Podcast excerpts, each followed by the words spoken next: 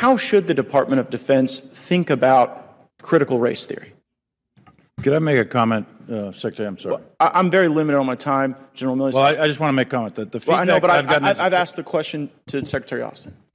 I don't, I don't, know what the what the issue of critical race theory is and what the relevance here uh, in with the department. I would like to yield some of my time to General Milley because I know that he had some comments that he wanted to make when Representative Gates was talking, as well uh, as Mr. Waltz, about a similar subject of the stand down and, and, race theory. Would you like a minute or so to comment on that? Do you remember what we were, what your line of questioning or thought was there? Um, sure. Um, first of all, on the issue of critical race theory, et cetera, I'll, obviously have to get much smarter on whatever the theory is. Um, but I do think it's important, actually, uh, for those of us in uniform to be open minded and be widely read. And the United States Military Academy is a university. Uh, and it is important that we train and we understand. Uh, and I, I want to understand white rage, and I'm white, and I want to understand it. So, what is it that caused thousands of people to assault this building and try to overturn the Constitution of the United States of America. What caused that? I want to find that out. I want to maintain an open mind here, and I do want to analyze it. It's important that we understand that because our soldiers, sailors, airmen, Marines, and Guardians, they come from the American people. So it is important that the leaders, now and in the future, do understand it. I've read Mao Zedong. I've read, I've read Karl Marx. I've read Lenin. That doesn't make me a communist. So what is wrong with understanding, having some situational understanding about the country for which we are here to defend. And I personally find it offensive that we are accusing the United States military, our general officers, our commissioned, non-commissioned officers, of being, quote, woke or something else because we're studying some theories that are out there. That was started at Harvard Law School years ago, and it proposed that there were laws in the United States antebellum laws prior to the Civil War that led to uh, a power differential with African Americans that were three quarters of a human being when this country was formed. And then we had a Civil War and Emancipation Proclamation to change it. And we brought it up to the Civil Rights Act in 1964. It took another 100 years to change that. So look at, I do want to know. And I respect your service, and you and I are both Green Berets, but I want to know.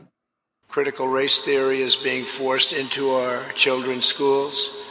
It's being imposed into workplace trainings, and it's being deployed to rip apart friends, neighbors, and families. For many years now, the radicals have mistaken Americans' silence for weakness, but they're wrong.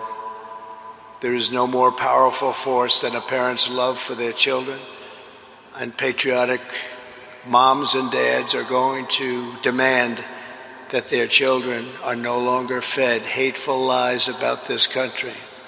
The left is attempting to destroy that beautiful vision and divide Americans by race in the service of political power. By viewing every issue through the lens of race, they want to impose a new segregation, and we must not allow that to happen.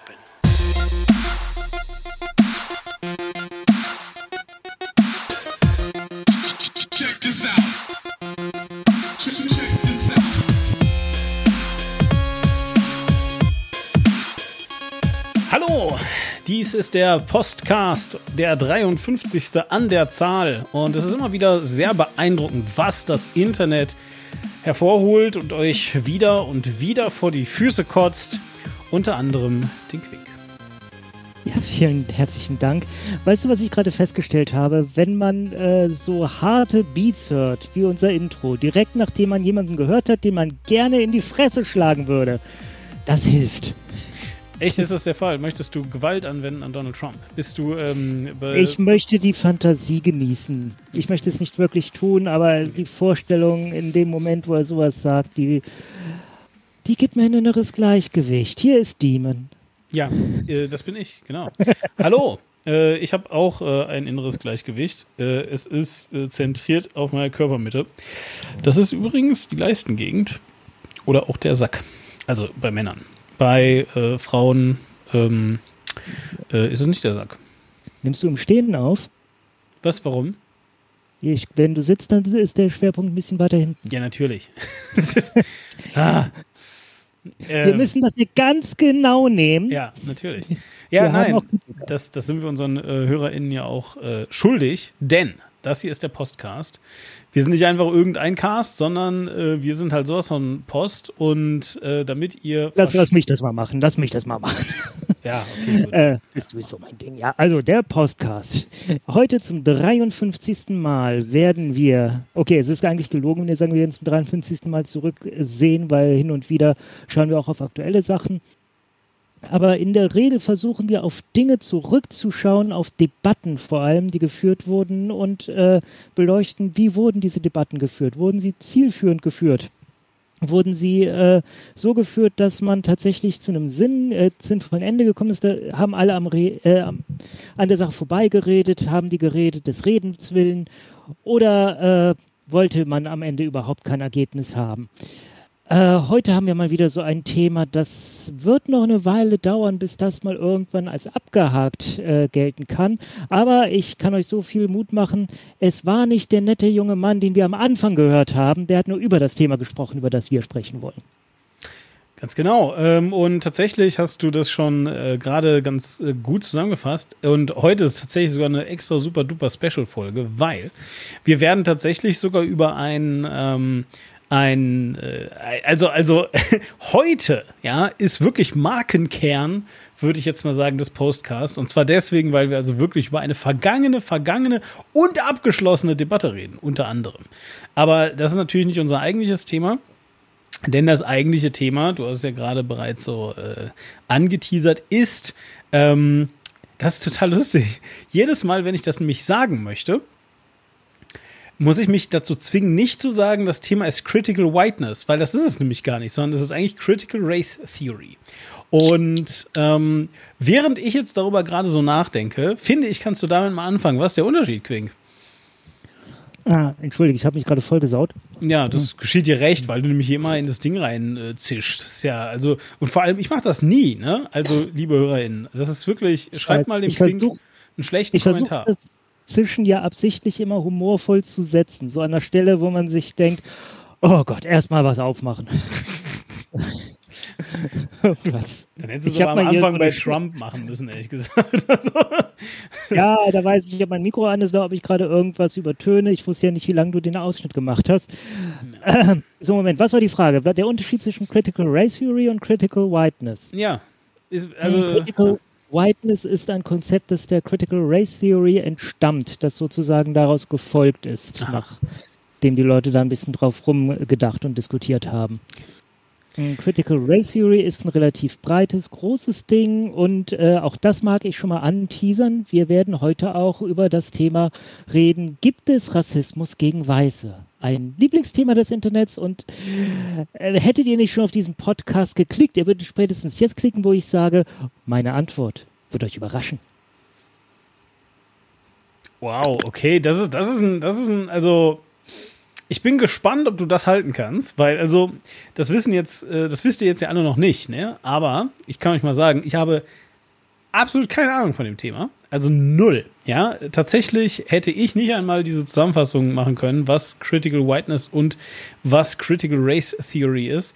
Ähm, das habe ich Quink auch gesagt. Und ich habe ihm gesagt, du, ich bin da absolut nicht zu sprechen. Ich hab, ja, so, und er meine so, ja, Demon, ich weiß, du hältst dich immer so zurück und du redest immer so wenig in unseren Podcasts. Ähm, Aber dann machen wir halt noch einmal eine Folge, die ich jetzt halt mal leite. Manchmal vergesse ich während einer Folge, dass du eigentlich bei mir bist.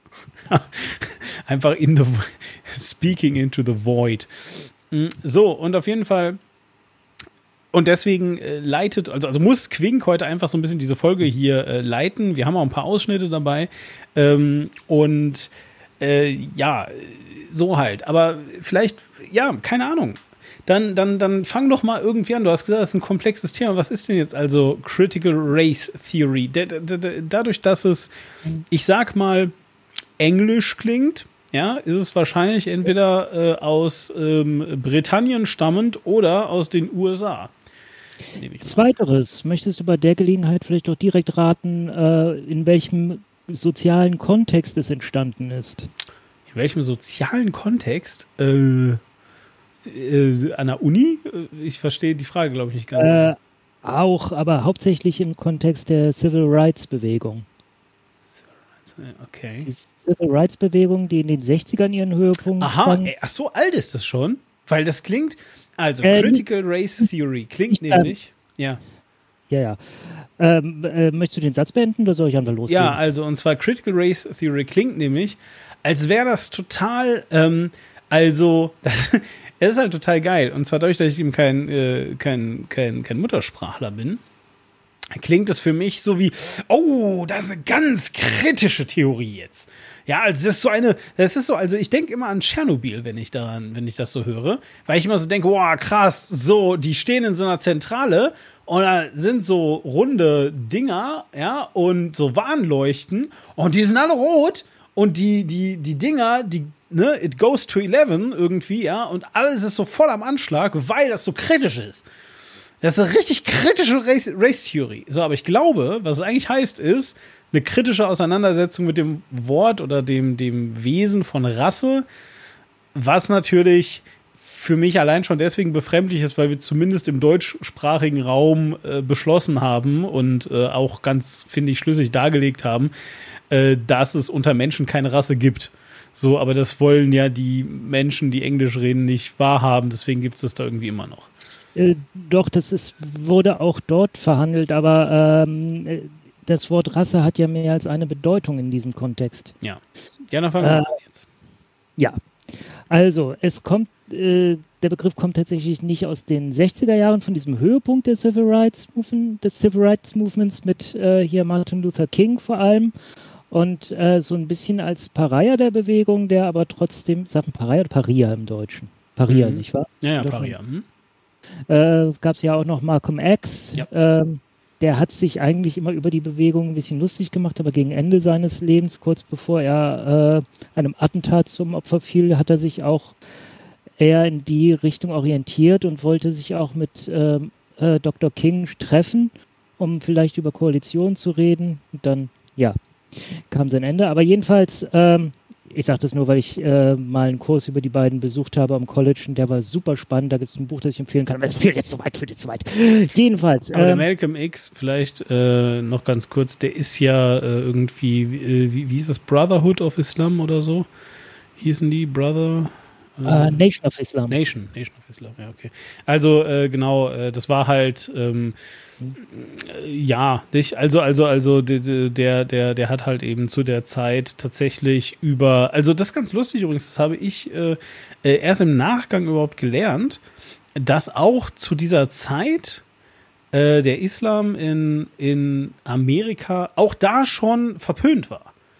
Ähm, also obwohl da nichts mit hier äh, 9-11 und so weiter. Ne? Also, also selbst da wurdest du schon kritisiert, wenn du irgendwie äh, ja, äh, Muslim warst so. Ähm, und das fand ich total krass, ehrlich gesagt. Genau, und äh, diverse Angehörige der äh, BIPOC-Minderheit, der Black People of Color, die haben ähm, das ein bisschen mit als äh, ihre Religion, um sich auch abseits des äh, weißen christlichen Mainstreams zu definieren, entdeckt Ja. und haben da auch viele Anknüpfungspunkte für sich gefunden. Und äh, speziell die Nation of Islam und vor allem Malcolm X, der da als Posterboy und Vordenker äh, ein bisschen galt, äh, bis er sich da mit dem Führer der Bewegung verkracht hat. Ähm, die, der hat sich als Black Nationalist bezeichnet. Hm. Ja, äh, aber äh, die Critical Race Theory, die äh, kam in den ersten Ansätzen Anfang der 70er Jahre auf. Da waren äh, Malcolm X und Dr. King waren beide erschossen worden. Mhm. Und ähm, die Bewegung war deutlich noch nicht am Ziel. Also es gab ja den Civil Rights Act, der äh, deutliche Verbesserungen brachte. Aber äh, viele, gerade viele Weiße taten so, als sei das Thema Rassismus damit jetzt gegessen. Hm. Und ähm, die mussten halt wirklich diskutieren, okay, äh, wir werden aber noch nicht gleich behandelt. Wie kann man das begründen? Wie kann man das äh, ausdrücken? Und tatsächlich kam dann die Critical Race Theory. Also ich weiß nicht, wann sie das erste Mal so genannt wurde. Ich weiß, es gab ein erstes, das hat irrsinnig lang gedauert, bis die sich da mal äh, wirklich äh, auf akademischem Level zusammengetan haben, um das zu definieren, sich äh, auszutauschen. 1989 war das erste Treffen von Akademikern zu dem Thema. Ähm, nachdem bereits Anfang der 70er Jahre die Diskussion begann. Hm. Ähm, und die ging tatsächlich hauptsächlich äh, aus einer rechtlichen Ecke aus, also von äh, Juristen äh, des, des Civil Rights Movement, ähm, die einfach sagen, okay, wir müssen irgendwie begründen, also wir müssen äh, herausfinden, wie es sein kann, dass wir Gesetze haben, die uns gleichstellen, wir aber doch sehr eindeutig noch nicht gleichgestellt sind, was man allein daran merkt, dass wir weiterhin anders behandelt werden, anders leben, äh, dass wir weiterhin nicht dieselben Chancen haben wie Weiße. Äh, woran kann das liegen? So, da äh, kam dann erstmal diese Critical Race Theory, die einen sehr radikalen Gedanken äh, gleich auf den Tisch gebracht hat. Was würdest du sagen, ist so einer der Grundpfeiler äh, jedes Rechtssystems? Also wie, wie muss ein Rechtssystem seine Urteile fällen, damit es äh, ein vernünftiges Rechtssystem ist? Mal egalitär.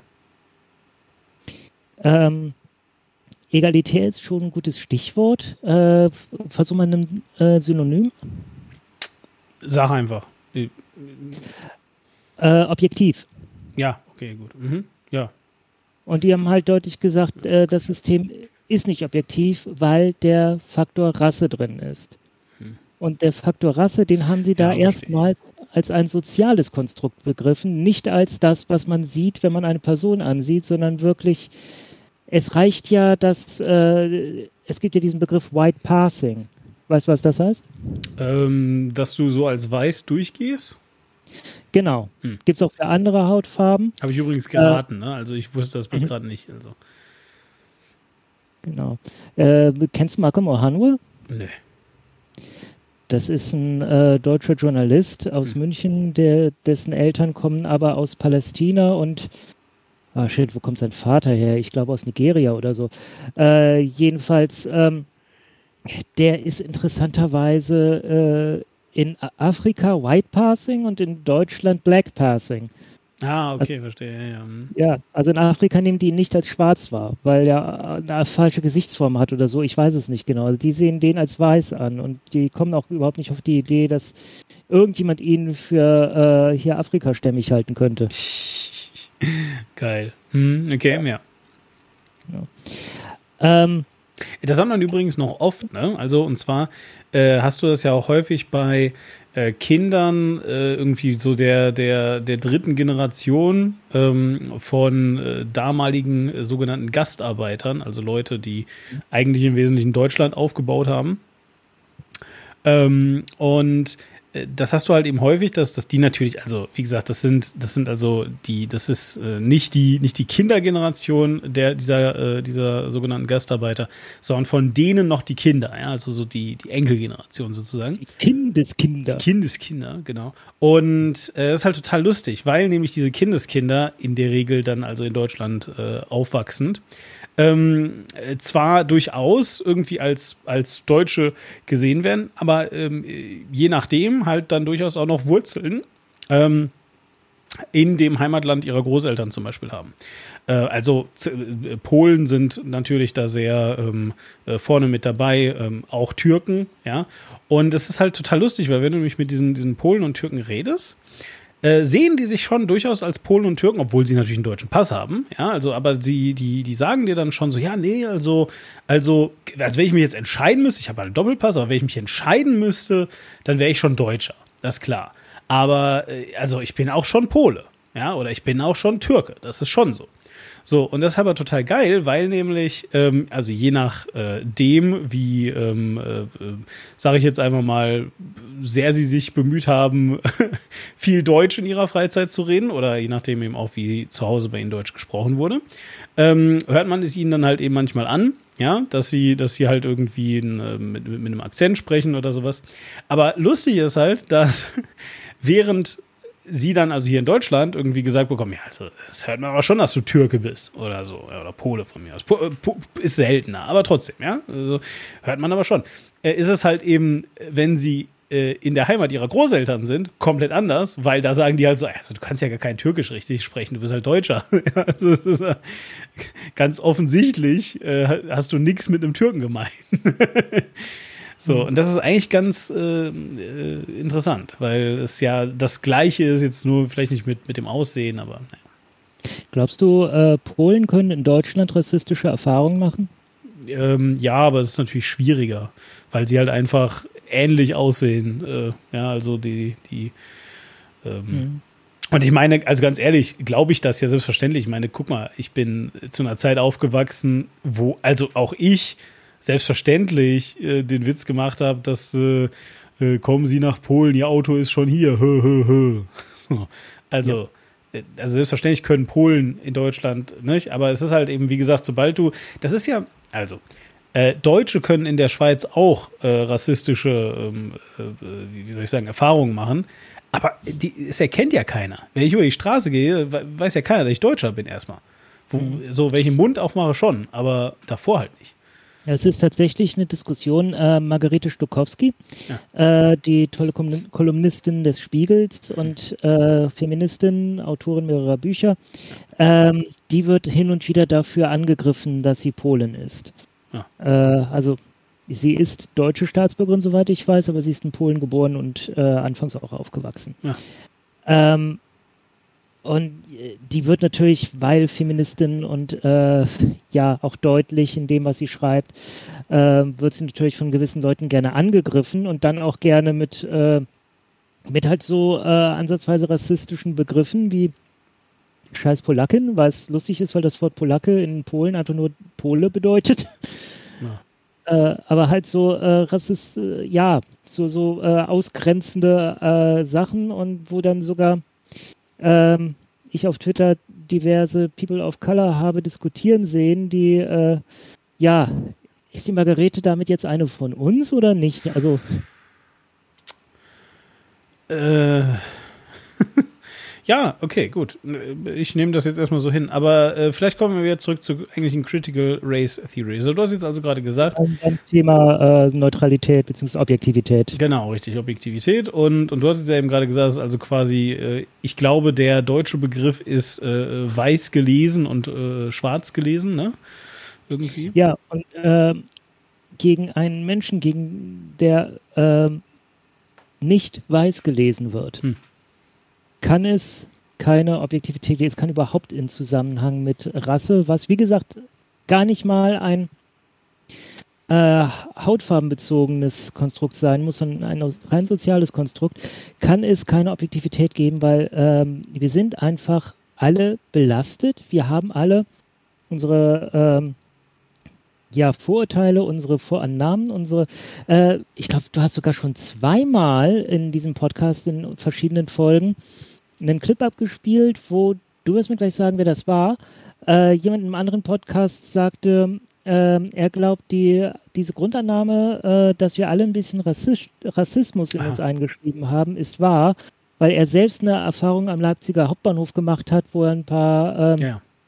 ja. Black People of Color an einem Bankautomaten genau. gesehen haben, hat und als erstes dachte, die brechen den jetzt auf. Ja, Philipp Banse ist es aus ähm, äh, dem äh, Podcast Lage der Nation ähm, Philipp Banse auch ein äh, deutsches Podcast-Urgestein. Wahrscheinlich würde ich jetzt einfach mal so tippen, äh, einer der beiden ersten, zumindest mal professionellen Podcaster, da kann man glaube ich sagen, ähm, neben Tim Pritloff. Ja, Philipp Banse macht das schon sehr, sehr lange. Genau. Und, und einer der Vertreter von vornherein von äh, Podcasts dürfen Geld bringen. Äh, und damit ist gemeint auch mit Werbung und mit äh, diesen Sachen, während halt Tim Pritloff immer auf diesem Crowdfunding-Ding war und gesagt hat, niemals. Punkt. ja. Egal. Äh, ist heute nicht unser Thema. So, also. Äh, Critical Race äh, Theory, ja, genau. Nee, das war also Philipp Banse in der Lage der Nation. Und aber jetzt erklär du mir halt mal, also, also, ich weiß nicht, ich meine, wir, wir, wir, wir dürfen jetzt hier nicht äh, zu schnell abheben, glaube ich. So, dann äh, sag mir doch jetzt erstmal, warum gibt es denn eigentlich in Deutschland keine Rasse mehr? Also in dem Deutschen, äh, so gibt es noch, es gibt Hunderassen, es gibt generell Tierrassen und so weiter. Aber warum ähm, sagen wir hier in Deutschland eigentlich, dass es keine Menschenrassen gibt? Genau, also Menschenrassen ist auf jeden Fall äh, nicht existierend, weil ähm, äh, es, man eine Menschenrasse nicht abgrenzen könnte. Genau. Ähm, die, die Verläufe sind fließend, also ähm, das sieht man, je mehr man äh, in die Richtung reist, wo Leute äh, eines anderen Phänotyps leben, mhm. dass die Veränderung ganz allmählich passiert. Ähm, das heißt, die, die Menschen lassen sich nicht einfach so äh, unterscheiden wie jetzt meinetwegen Hunderassen. Ähm, was aber passiert und weshalb, ist auch, weshalb auch der Begriff Rassismus weiterhin sehr, sehr treffend ist, ist, dass Menschen, Achtung, wieder ein neues Wort, rassifiziert werden. Okay, was ist das denn jetzt? Äh Ihnen wird eine Rasse zugeschrieben. Aha, okay. Also, es wird also gesagt, sie hätten eine Rasse, obwohl es das, obwohl Rasse halt ein äh, komplettes Konstrukt ist. Aber, aber inwiefern wird das gesagt? Also ist das in, in, in äh, wieder ein amerikanisches Phänomen oder in, auch ein deutsches? Also das ist ein weltweites Phänomen. Weltweites Phänomen, okay. Das ist ein menschliches Phänomen sozusagen. Rassifiziert. Also das heißt, so dieses, so dieses, also rassifiziert wäre jetzt zum Beispiel, wenn ich sowas sage wie, ähm, und dann war ich an diesem Hauptbahnhof und da waren so, also ich, ich weiß es jetzt nicht genau, aber ich würde mal so sagen, ja, so Nahe Osten. So, das ist rassifiziert dann. Genau, du hast die äh, einem bestimmten Ding zugeordnet ja, ja. und wahrscheinlich verbindest du damit auch gewisse Annahmen über diese Leute. Genau, richtig. Na klar, sie machen halt eigentlich die ganze Zeit Krieg und mussten jetzt nur gerade schnell Geld holen. Können Sie bitte mal kurz Ihren Krieg nach da vorne? genau. Ja, okay, gut. Der Jude. Gott, ja. Mhm. Ja, ist auch so ein Ding, äh, inwiefern Antisemitismus in den Rassismus rein äh, zählt. Ich würde sagen, äh, bis auf, dass man äh, jüdische Menschen nicht sofort äh, äußerlich erkennt, es sei denn, es sind orthodoxe Juden, die sich halt entsprechend kleiden und auch die Frisur ents entsprechend tragen. Bis auf das kann man Antisemitismus eigentlich komplett äh, als eine Form des Rassismus einordnen. Es ist halt ähm, natürlich nicht qualitativ, vor allem nicht in Deutschland, aber es ist halt eben natürlich, wenn, wie du gerade sagtest, jetzt die Leute nicht äh, augenfällig äh, sich versuchen, ähm, als das zu identifizieren, beziehungsweise, ja doch, sich als das zu identifizieren, ähm, äh, ist es halt eben äh, ungefähr so wie äh, Rassismus gegen Polen. Nicht? Du, du siehst es ja. halt nicht, aber du kannst trotzdem, sobald, keine Ahnung, jemand aus einer Synagoge rauskommt und so nicht, ist das halt eben klar. Genau. So, breaken wir hier mal kurz mit der, mit der Definition und dem Erzählen, wie das entstanden ist woher, äh, was da alles so dranhängt. Äh, und reden schon mal an der Stelle kurz über die Debatte. Was glaubst du, äh, hat dieses Konstrukt in den USA für Reaktionen ausgelöst? Ähm, also das, so ganz kurz, also das Konstrukt, dass äh, Rechtsprechung niemals objektiv sein könnte, weil Rasse immer ein, ein, ein, ein Teil davon ist Punkt. Das, die, dieses Konstrukt meinst du, ja? Ja, die Theorie. Ja, die Theorie. Okay, gut. Ja, okay. Und es ist wirklich eine Theorie, weil man kann sie anwenden und äh, sie und funktioniert. Überprüfen, na klar, sicher. Ja. Naja, also man kann sie vor allem äh, falsifizieren. Also es, es, gibt halt, genau. da sind halt Annahmen drin, ja, und man kann halt eben gucken, treffen diese Annahmen zu Ja oder Ja und Ja oder Nein natürlich. Und ähm, äh, sollte das eben nicht der Fall sein, müsste man entweder dann äh, die Theorie komplett kippen oder halt eben zumindest anpassen äh, auf die entsprechende. Äh, wie, so wie Wissenschaft äh, funktioniert, ist aber natürlich, ähm, äh, so gehe ich davon aus, dann eher eine ähm, Sozialwissenschaft oder sowas, keine Naturwissenschaft. Egal, zurück zum eigentlichen Thema hier. Ähm, äh, ja, wie wurde das aufgegangen? Ich meine, gut, wenn du die Frage schon so stellst, habe ich natürlich so eine grobe Idee und ich meine, wir haben jetzt auch gerade Herrn Trump gehört. Ähm, äh, was ich mir wünschen würde, wäre, dass ähm, es zwar einen Aufschrei gab, der gesagt hat, nö, ist überhaupt gar nicht wahr, aber dass es zumindest auch ein paar Leute gab, die vielleicht ganz kurz drüber nachgedacht haben, was im Zweifelsfall sie, vielleicht nicht mehr ganz sie, aber zumindest mal ihre Großeltern oder sowas äh, noch mit, ähm, äh, mit Sklaverei und all diesen Sachen zu tun hatten. Ähm, äh, und dass sie dann vielleicht sowas gesagt haben wie, ja, boah, krass, also so ein bisschen betrifft uns das ja wirklich alle, aber ich glaube, das ist ein Wunschdenken, oder? Ja, äh, ich führe dich jetzt nochmal durch ein paar Fragen ja. äh, zu dem Ding, nämlich äh, wie nennt man in äh, Amerika auch Demokraten? Also du bezeichnest nur jemanden, der demokratisch ist. You're a fucking. Also als Beleidigung, als, als Schmäh, äh, Leftist? Nee, auch, auch allgemein. Also ja, Leftist ja. oder so? Richtiger Anfangsbuchstabe, aber. Liberal. Richtig. Ah. So, was ist eine der Grundannahmen des Liberalismus? Ähm, äh, warte, boah, Alter. Moment, also einer der Grundannahmen des Liberalismus äh, ist, dass, ähm, also das ist aber total lustig, weil eigentlich müsste das ja auch bei den Republikanern der Fall sein. Einer der Grundannahmen des Liberalismus ist, dass der Staat wenig Einfluss auf dich haben sollte als Mensch und auf dein Leben. Das auch, aber das hat hier jetzt gerade nichts mit zu tun. Okay, was noch? Äh, die Annahme, dass jeder Mensch prinzipiell die gleichen Chancen, Möglichkeiten Okay, hat, wenn ja. ihm nur äh, ein gewisses Ja, okay, okay. Hm, ja, eröffnet. Das heißt, wenn man zum Beispiel öffentliche Bibliotheken hat, dann kann sich jeder seine Bildung selbst holen, Mhm, mhm, mhm. zum Beispiel. So. Äh, hat auch äh, mit äh, zur Folge, dass man einfach annimmt, jeder Mensch hat vor Gericht die gleichen Chancen und Möglichkeiten. Macht Sinn, ne? Also gerade da. ja, verstehe ich, ja. ja Critical Race Theory stellt sich dem direkt entgegen, sagt, nö, Ja. Passiert nicht. Ja. Entschuldige, was wolltest du gerade sagen? Er ist halt total geil, weil, weil jetzt, wo ich so nachdenke, also ist ja eigentlich, also zumindest jetzt für, für den Liberalismus, ist ja wirklich eine Gerichtsverhandlung so ein Mikrokosmos quasi. Ja, weil ja plötzlich, also weil ja sehr pointiert ähm, alles auf den Tisch kommt und im wahrsten Sinne des Wortes verhandelt wird und dann aber auch direkt abgeschlossen wird. Also ich meine, normalerweise ist ja das Problem an Liberalismus immer, dass es so, dass es so große Themen sind. Ne?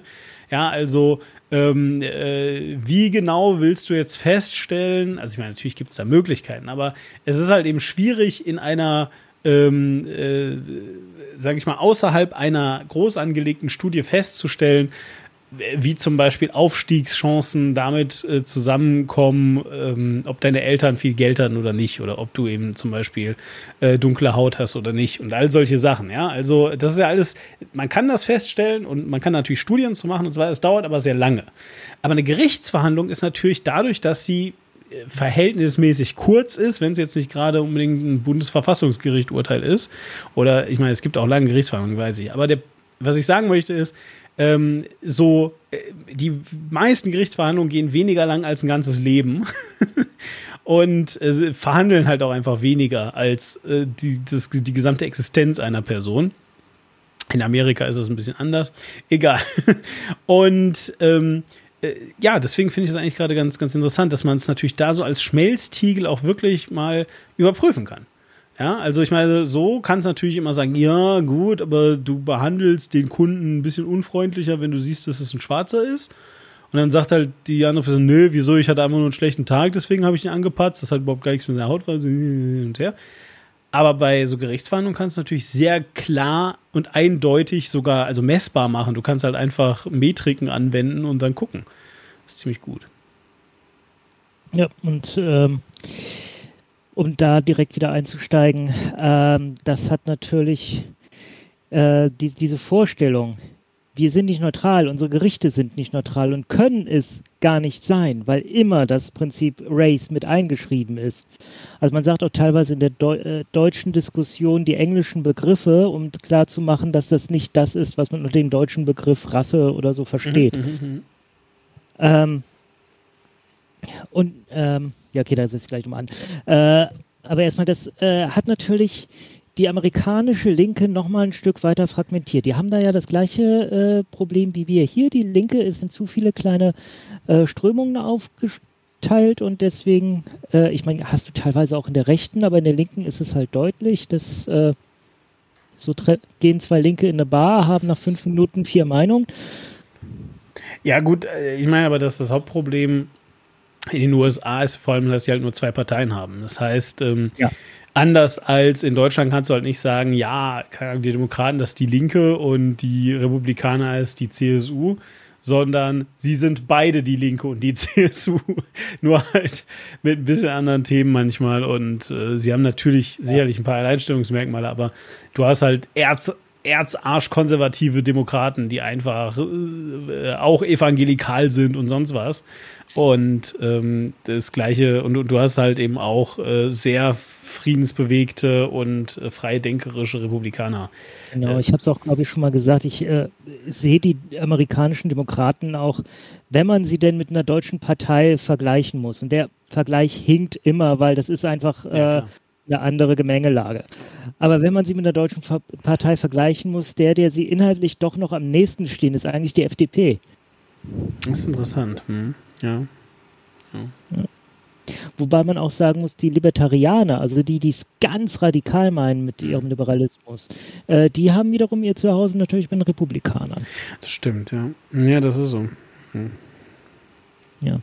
Wie gesagt, das hat die Demokraten noch ein bisschen weiter fragmentiert, aber sie die Idee hat letzten Endes ein Zuhause in der Demokratischen Partei gefunden, aber das ist jetzt auch eine relativ junge Entwicklung. Ich glaube, das äh, ging erst unter Obama so richtig, dass man da auch mal solche Gedanken im Mainstream der Partei zugelassen hat und jetzt Biden, der handelt teilweise danach. Also auch äh, Obama schon teilweise, aber bei Biden ist es jetzt gerade, weil der, äh, okay, der ist jetzt noch relativ am Anfang seiner Amtszeit, der ist immer noch dabei, äh, so sein äh, Programm wenig äh, auf die Beine zu stellen und äh, ist noch ziemlich im Dauerlaufmodus und deswegen sieht man es jetzt gerade ein wenig extremer, aber ähm, ja, nachdem vor allem ja Trump wirklich, das war das, was wir am Anfang versucht, gehört haben, versucht hat, dieses ganze Konstrukt aufzuhalten. Er hat das ja als gefährlich und Trend bezeichnet. Und ähm, ich meine, er äußert da auch eine Kritik, äh, der man sich stellen muss, die aber der Sache an sich schon einfach innewohnt. Nämlich, dass die, ähm, dass die Critical Race Theory sehr selbst rassifiziert, indem sie das Schlaglicht auf Rasse lenkt, aber dann ist wiederum die Sache, ja, okay, aber unterbewusst ist das ja eh immer da. Das ist ja Teil der Theorie. Mit anderen Worten, ähm, es gibt ja ganz viele Leute, die von sich behaupten, ich bin farbenblind. Ich sehe gar nicht, ob das jetzt hier ein N-Wort oder so ist. Und das sind die Schlimmsten. ja, äh, schwierig. Aber es ist halt eben total lustig. Also ich glaube, dass ähm, diese Art von Behauptung so ein bisschen von diesem, von diesem Kinderding herkommt, dieses romantisierte, ja. dieses. Genau, das sind, das sind vielfach Leute, die, glaube ich, sich noch gar nicht so sehr mit dem Thema genau. auseinandergesetzt genau. haben, das auch nicht wollen. Genau. Ja, eben, äh, eben exakt das. So, nicht? Und, und es ist halt eben so, das ist eigentlich total geil, weil das nämlich, also, man es, es gibt immer wieder Geschichten und äh, ich sage jetzt einfach auch mal, ich äh, gebe diesen Geschichten gerne einen Freifahrtschein. Sie, sie, klingen nämlich romantisch und schön.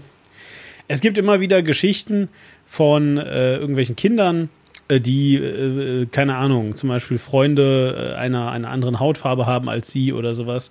Und die dann, wenn sie versuchen, diese Freunde zu beschreiben, nicht das augenfällige, ja, er ist halt schwarz oder sowas nehmen, sondern was ganz anderes erzählen. So. Weißt du noch, als wir äh, Jeboa zu Gast haben und ja. äh, ich erst was über ihn sagen sollte, genau. dann hast du ihn gefragt, was ist denn das Erste, was Leuten auffällt, wenn sie dich sehen? Er hat gesagt, ich bin schwarz. Ja, genau, richtig, exakt. Mit diesem wundervollen Ton, ich bin schwarz. Ja, exakt das. Nein, aber, aber, aber, aber genau das eben, aber genau das eben der, eben der Punkt, nicht? Und ähm, ich, äh, so, also nochmal. Und bei Kindern ist das alles fein und natürlich äh, haben Kinder auch diese Schere nicht im Kopf, ja, also die, die sagen nicht irgendwas, weil sie äh, jemandem gefallen wollen oder so, sondern weil das halt ihnen jetzt gerade eingefallen ist. Pumps. So, ja, und das passiert halt. Ja, ja. Alles schön. So, ähm, jetzt aber eben, äh, einfach, einfach nur der, der, äh, so, und diese Menschen, was die also sagen wollen, ich bin farbenblind, ja, ist eigentlich so, ah, ich bin unschuldig wie ein Kind. Aber lustigerweise ist halt genau das, was du sagst, das zweite Ding, nämlich, ich habe mich noch nie mit irgendwas auseinandergesetzt, wie ein Kind. das ist natürlich super. Sehr schön. Ja, finde ich gut. Sehr gut. Genau, vor allem, dass das blendet ja auch äh, die Erfahrung aus, die, äh, die halt Leute, die nicht als weiß gelesen werden, in der ja. Gesellschaft machen. Ja, ja, genau. Ja. Und das ist halt auch leider nicht richtig so. Also wir müssen sehen, dass Leute äh, unterschiedlich gelesen werden und dass sie deswegen auch in der Gesellschaft unterschiedlich behandelt werden und müssen damit bewusst umgehen. Und da kommt dann hier das äh, Thema Privileg und Entschuldigung, das Wort Pro White Privilege ins Spiel. Das Wort White Privilege. Ja. Bevor wir zu White Privilege kommen, lass uns mal, weil ich muss sagen, das war bei mir ein Lernprozess, ein sehr langer Lernprozess zu verstehen. Mir auch. zu verstehen, was Privilegien sind. Und es ist so faszinierend. Erst recht jetzt nach dem, äh, nach dem vergangenen Corona-Jahr ist es noch mal faszinierender, weil es so unsagbar komplex ist. Weil nämlich, mir ist was aufgefallen, äh, aber dazu komme ich vielleicht gleich. So, also und zwar gibt es halt, gibt es halt einfach ähm, äh, Dinge, die Privilegien sind, auch wenn sie uns nicht auffallen. Ja? Ähm, ein Privileg beispielsweise, könnte man mal so sagen, ist, wenn man in einen Bus einsteigt, nicht von irgendwelchen Leuten angemault zu werden. Weil man eingestiegen ist in den Bus. Ja. Ähm, ein Privileg ist sicherlich halt auch nicht irgendwie auf der Straße verkloppt zu werden, weil man dunkle Haut hat oder sowas. Und äh, all so Sachen. Das sind einfach Erfahrungen, die wir nicht machen, wenn wir weiß gelesene Menschen sind.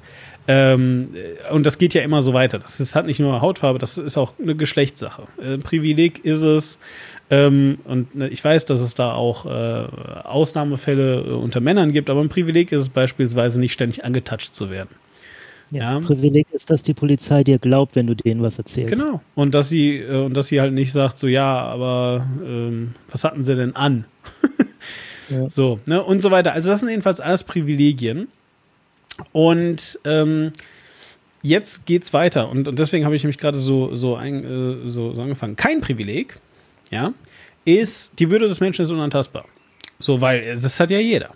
Die ist ja für alle Leute unantastbar, die Würde des Menschen. Ja, dass und, sie tatsächlich nicht angetastet wird, ist leider für manche ein Privileg. So, genau. Und, ähm, äh, oder weiß ich nicht, ähm, sowas wie, sowas wie ähm, die, die Freiheit sich einfach auf der Straße zu bewegen, solange man nicht andere Leute irgendwie ähm, dumm von der Seite anmacht, wie man möchte. Die Freiheit, keine Maske tragen zu müssen. Das ist auch kein Privileg, das ist einfach normal. So, und der Witz ist aber, dass ja im letzten Jahr ganz viel diese Sachen in Frage gestellt wurden. Und zwar nicht, weil irgendjemand sich dachte, ah, Masken sehen ja cool aus, sondern weil halt eine reale Pandemie wütet, immer noch übrigens, by the way. Ähm, äh, weil halt einfach eine reale Pandemie wütet, die Menschen tötet. So, und weil es einfach super gefährlich ist. Also und selbst wenn äh, du selbst nicht daran stirbst, kannst du halt Leute töten. Und zwar einfach nur, indem du bist. So, und dementsprechend äh, wurden also diese, diese sogenannten äh, Freiheitsrechte einfach eingeschränkt. Und es gab dann ein, ein, oder gibt vielleicht immer noch, weiß ich nicht, aber jedenfalls gab es in, in Deutschland, ich würde sagen, um März rum eine große Debatte, wie man das jetzt nennt. Äh, ist, sind, das, sind, das, ähm, sind das Privilegien, die man bekommt, oder sind das Freiheiten, die man zurückbekommt? Und dann ging es da immer hin und her und so weiter. Und der Witz ist, also natürlich sind das erstmal Freiheiten, die man hat, die, die, so, die, die stehen im Grundgesetz und deswegen kann das kein Privileg sein. Aber der Witz ist, das Grundgesetz selber ist ja ein Privileg. Ja, weil, also es gibt Länder, ihr werdet es kaum glauben, die kein Grundgesetz haben.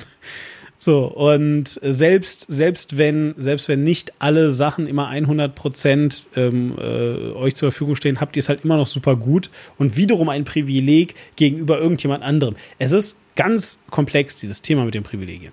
So. Ja.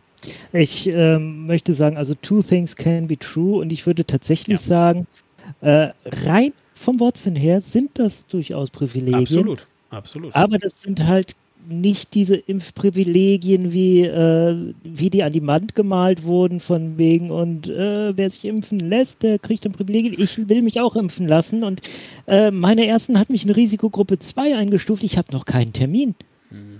Immer noch nicht. Heute ist dann, wo wir aufnehmen, der 18. Juni 2021. Ich habe noch kein Impfangebot erhalten. Ja. Wozu man auch sagen muss, Rheinland-Pfalz ist ordentlich hinterher, aber das geben die auch selbst zu. Ja, aber trotzdem, ähm, ne? Ja, also äh, ganz ehrlich muss ich sagen, meine, meine Ärztin stuft mich als Impfprio 2 äh, ein, aber aus irgendeinem Grund möchte sie mich gerne selbst impfen und hat mir da jetzt kein Zettelchen ausgestellt. Vielleicht würde sie es tun, wenn ich sie mal ganz eindringlich bitte. Das sollte ich vielleicht mal machen. ich muss sowieso am Montag zu ihr. Ähm, äh, aber für ähm, das normale Impfzentrum bin ich immerhin Risikogruppe 3, weil ich halt diese Autoimmunerkrankung habe. Sprich Zöliakie. Ähm, Gut. Aber äh, wir schweifen ab. Also.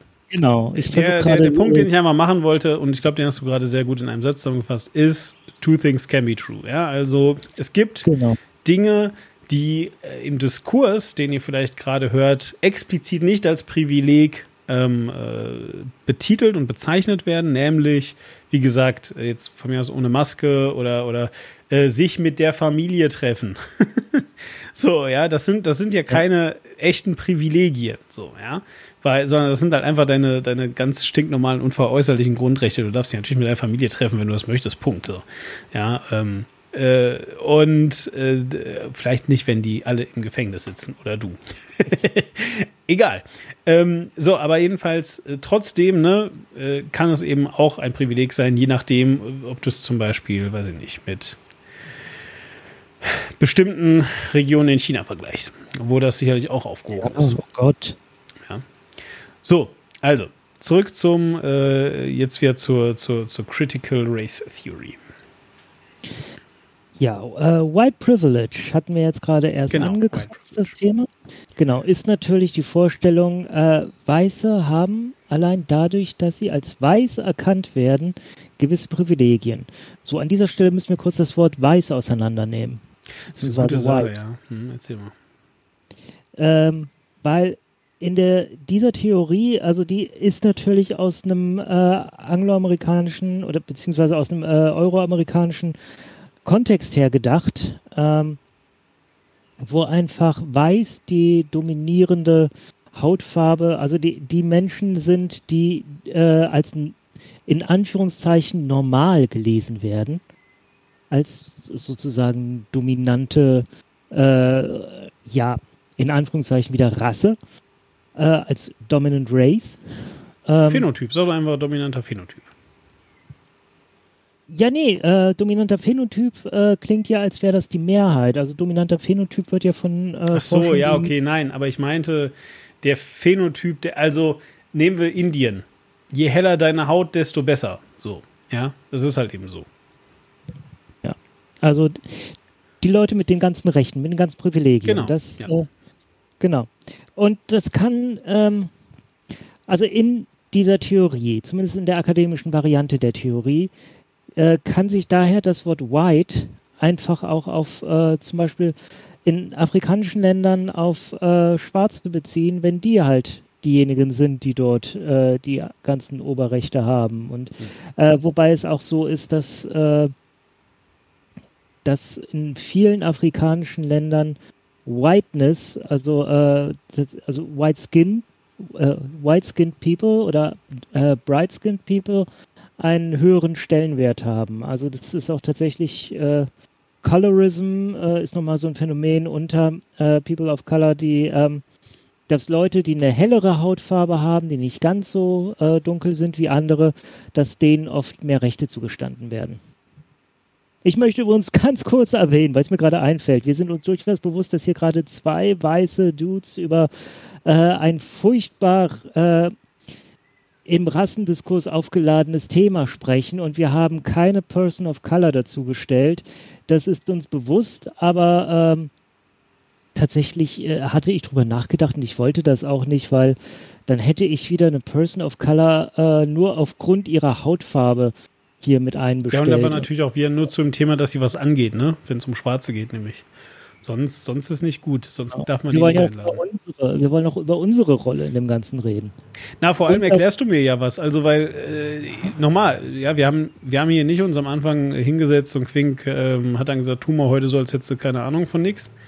Ich habe wirklich keine Ahnung von nix. Also tatsächlich, ich meine, Ja. langsam, aber sicher habe ich das Gefühl, dass sich mir erschließt, wohin das Ganze geht, aber ich könnte Mhm. immer noch nicht 100%ig sagen.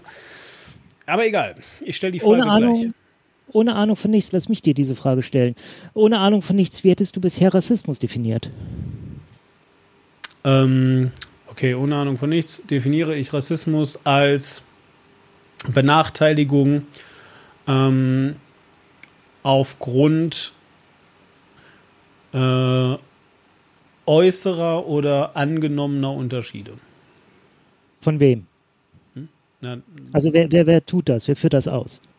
Naja, also offensichtlich eine ähm, von mir aus jetzt privilegierte, äh, ja, um das Wort einfach nochmal zu bemühen, äh, eine, eine, eine, eine privilegierte Schicht vielleicht. Ähm, ja. Und Also halt- Personen, Ja, Personen natürlich. die Bösen. Was? Nein. Aber so wurde das, wird das von vielen ver äh, verstanden. Rassismus ist etwas, was Böse tun. Aha. Rassismus ist eine bewusste Handlung von Leuten, die böse sind, weil die nämlich glauben, diese dreckigen, mm -mm, die sind weniger wert als ich. Dass du selbst in deinen hintersten Kopf eingeimpft hast, weil wir mit diesen äh, ganzen Narrativen, mit diesen Kontexten aufgewachsen sind. Die sind anders und ähm, ist, die USA haben ja diese lange Erfahrung mit Separate but Equal.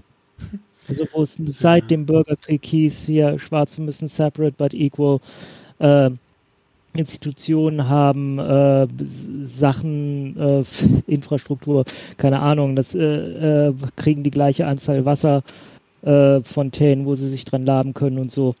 Äh, Total aber Wahnsinn, oder? Sowas Total machst, das ist niemals equal. Equal ist in diesem Kontext eine eine Illusion. Und das haben, äh, hat die Civil Rights Gesetzgebung der 60er Jahre auch so festgestellt. Und ich glaube, das hat auch maßgeblich mit den Weg geebnet für die Gedanken, aus denen die Critical Race Theory gestand, entstanden ist. Weißt du eigentlich, was mit den Hispanics war zu der Zeit? Waren die Schwarze oder waren die Weiße? Äh, es gibt Black Hispanics. Also das äh, Hispanic ja, nein, nein, nein. Aber, aber ich meine jetzt tatsächlich ganz bewusst ähm, sagen wir mal, äh, ah, shit, Mann, wie heißt es jetzt schon wieder? Ähm, nee, komme ich jetzt gar nicht drauf. Äh, also ich meine jetzt einfach ganz bewusst so, so, so. Hm? AOC? Ja, danke, AOC, danke. Genau. So, ist, ist AOC schwarze und zwar nicht heute, sondern in den 60ern? Also, also, ich frage das jetzt ernst, weißt du das? Äh, ob die, ob die mhm. äh, im Bus hätte hinten, glaube ich, sitzen müssen oder so? Oder vorne? Ich glaube, man hätte sie vorne ungern gesehen. Ich weiß nicht, ob für sie ganz explizit auch diese Regeln galten. Ist tatsächlich interessant, müsste ich mal nachschauen. Das ist, ähm, das ist leider so eine Schwäche an der äh, amerikanischen Geschichtsschreibung. Selbst wenn du direkt in die amerikanische Geschichtsschreibung gehst und da reinschaust, die, äh, je nachdem, wer es schreibt oder äh, welchen Fokus der hat, hat er wirklich nur diesen Fokus, nur diese Perspektive. Ja. Ja. Nein, er hätte ja sagen können, dass es weiß, deswegen frage ich.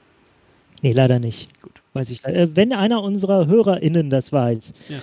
bitte, gerne. Äh, wir lernen an der Stelle wirklich gerne dazu, weil das interessiert mich jetzt gerade wirklich und ich wüsste auch überhaupt nicht, wo ich das nachschlagen könnte. Ja. Gut. Ähm, wieder zurück zum äh, Separate but Equal ähm, Konzept und dem White Privilege. Ja, White Privilege. Und Rassismus. Ähm, genau.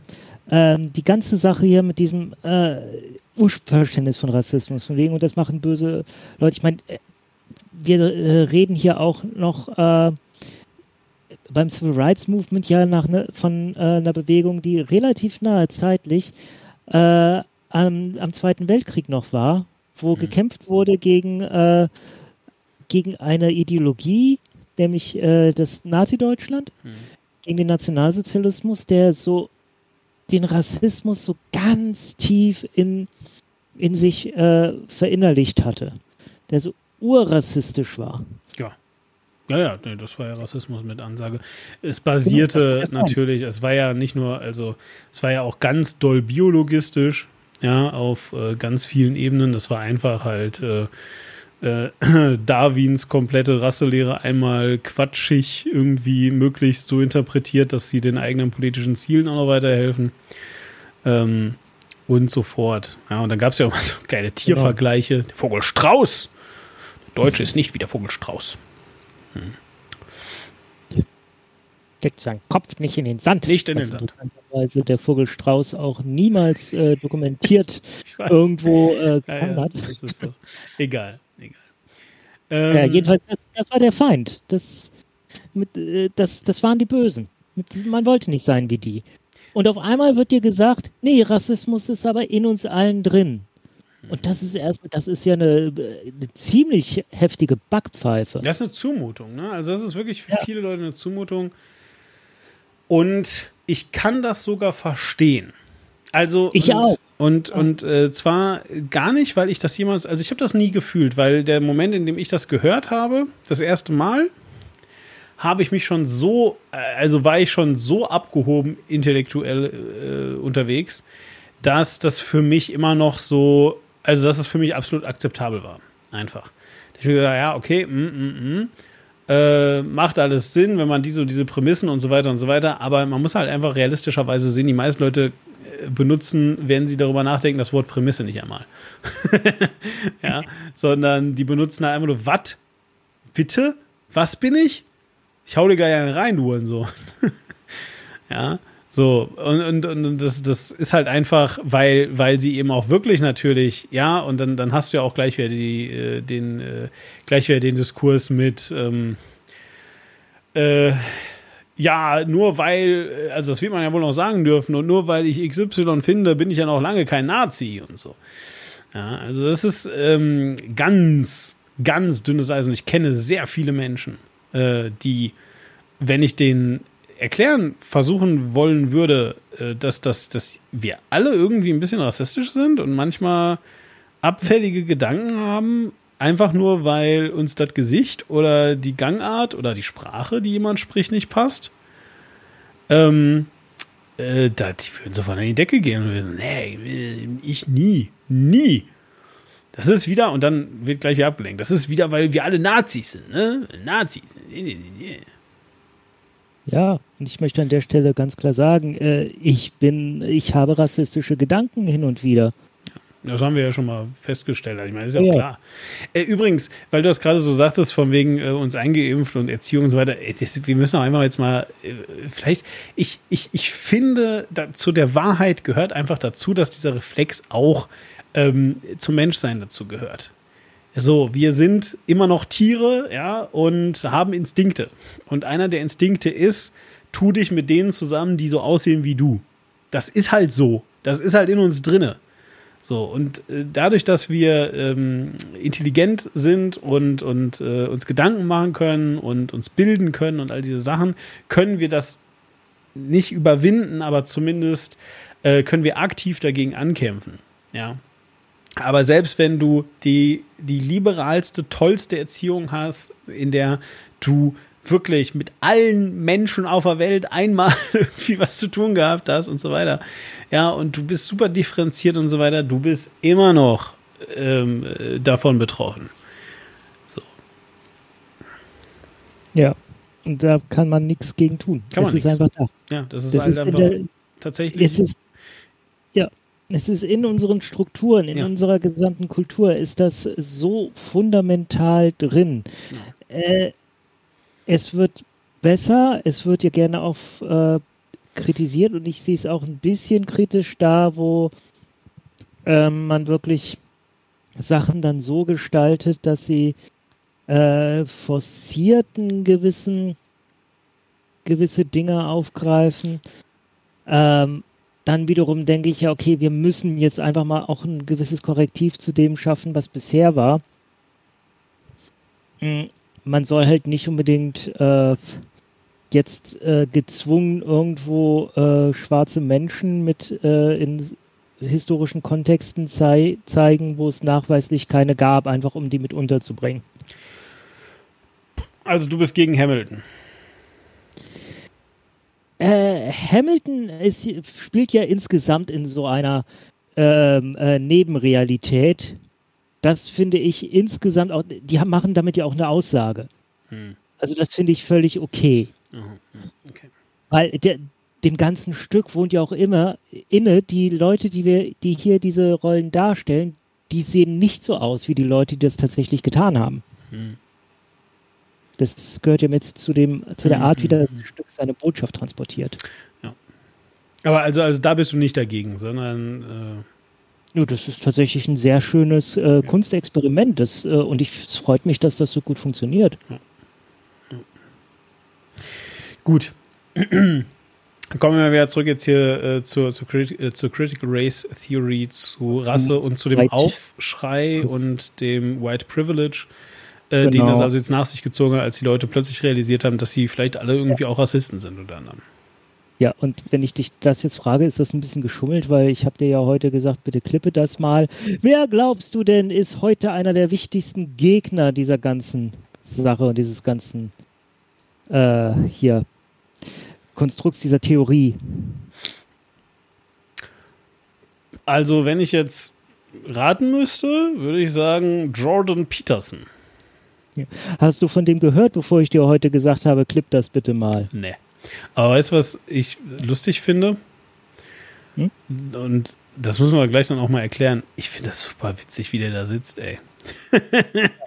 das Also ist. Jordan, ja. ja? Jordan Peterson äh, ist ein kanadischer Sozialpsychologe, äh, der äh, sehr große Bekanntheit dadurch erlangte, dass er sich gegen irgendein Gesetz, ich glaube, zur Gleichstellung von Transmenschen äh, stellte. Ich weiß es gerade nicht genau. Ich sollte nicht weiterreden, weil ich ihm dann wieder irgendwas in die Schuhe schiebe, was er nicht getan hat. Und er hat äh, es geschafft, dass ein Gesetz in Kanada äh, das sehr intersektionalistisch daherkam, das sehr, äh, Chance, sehr viel Chancengleichheit äh, hätte geschafft, aber auf einer hochtheoretischen Ebene, da hat er sich gegengestellt und hat es geschafft, dass das Gesetz nicht äh, durch, de, durch das Parlament in Kanada ging. Ähm, er ist einer der Lieblinge der neuen Rechten, das sage ich äh, bewusst, weil es wahr ist. Damit sage ich nicht, dass er selbst der neuen Rechten angehört oder ihnen nachhängt. Ich glaube nur, dass er durchaus genießt, dass er da ein Publikum hat. Einfach weil er es genießt, ein Publikum zu haben. Ähm, Lass uns mal die- nicht zu viel ihn jetzt schon analysieren, bevor wir ihn überhaupt gehört haben. Okay, dann äh, hören wir ihn einmal an, was er dann zum Thema White Privilege sagt, als man ihn bei einer Veranstaltung danach gefragt hat. You know, I think the idea of white privilege is absolutely reprehensible. And it's not because white people aren't privileged. I, you know, we have all sorts of privileges, and most people have privileges of all sorts, and you should be grateful for your privileges and work to deserve them, I would say. But the, the idea that you can target an ethnic group with a collective crime, regardless of the specific innocence or guilt of the constituent elements of that group, there is absolutely nothing that's more racist than that. It's absolutely abhorrent. I can't.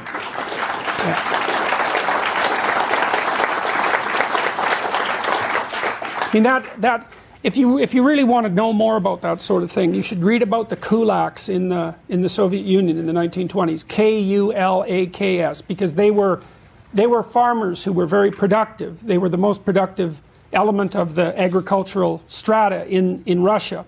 And they were virtually all killed or raped and robbed by the collectivists who insisted that because they showed signs of wealth, they were criminals and, and, and, and, and, and robbers. So, and the, one of the consequences of the prosecution of the kulaks was the death of six million Ukrainians from a famine in the 1930s. The idea of collectively held guilt at the level of the individual as a legal or philosophical principle is dangerous. It's precisely the sort of danger that people who are really looking for trouble would push. So, and, and just a cursory glance at 20th century history should teach anyone who wants to know exactly how, how unacceptable that is. Ja, da fällt mir gerade wieder ein, dass ich nochmal nachgucken wollte, wie denn noch gleich im Deutschen der Plural von Kulak gebildet wird. Ähm, Kulake. Kulake? Kulaken? Kulaken, ja.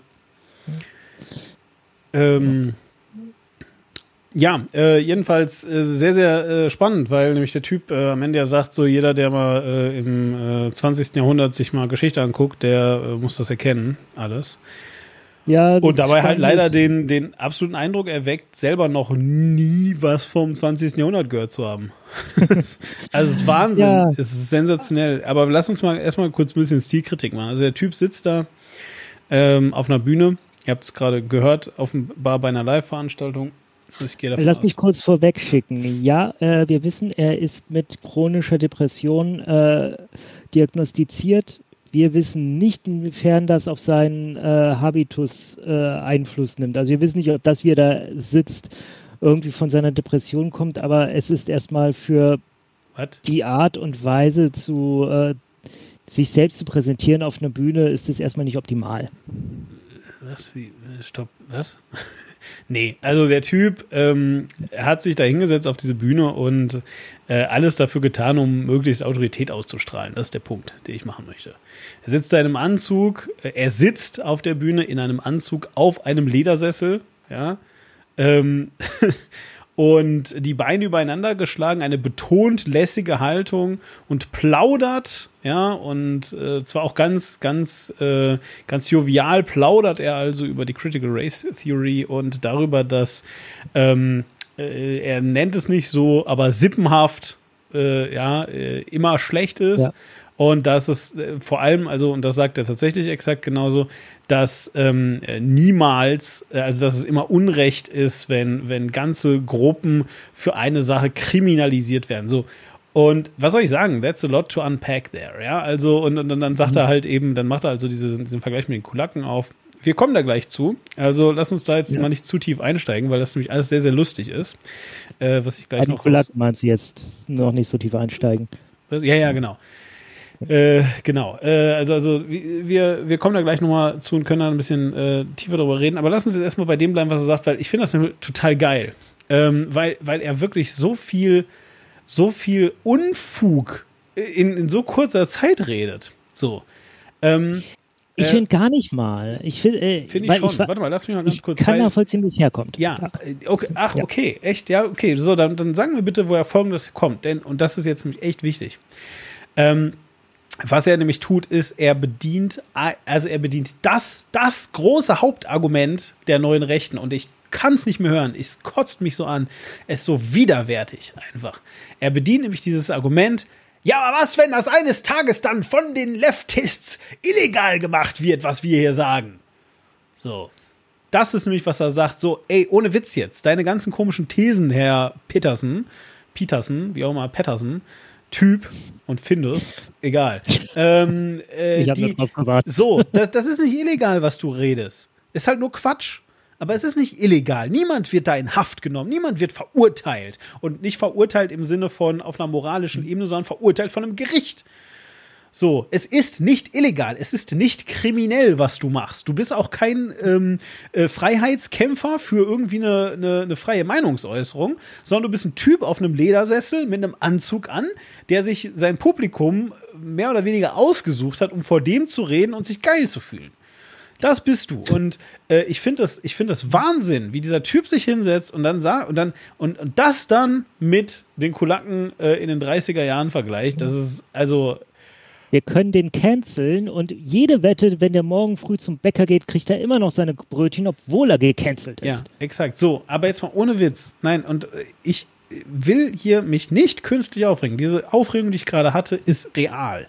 Ich finde das krass und scheiße von dieser neuen Rechten andauernd mir zu erzählen, dass ganz bald morgen die Feministen, die Feminazis, wie sie sie nennen, und äh, die Grünen und bla und bla äh, ihre Gedankenkonstrukte kriminalisieren.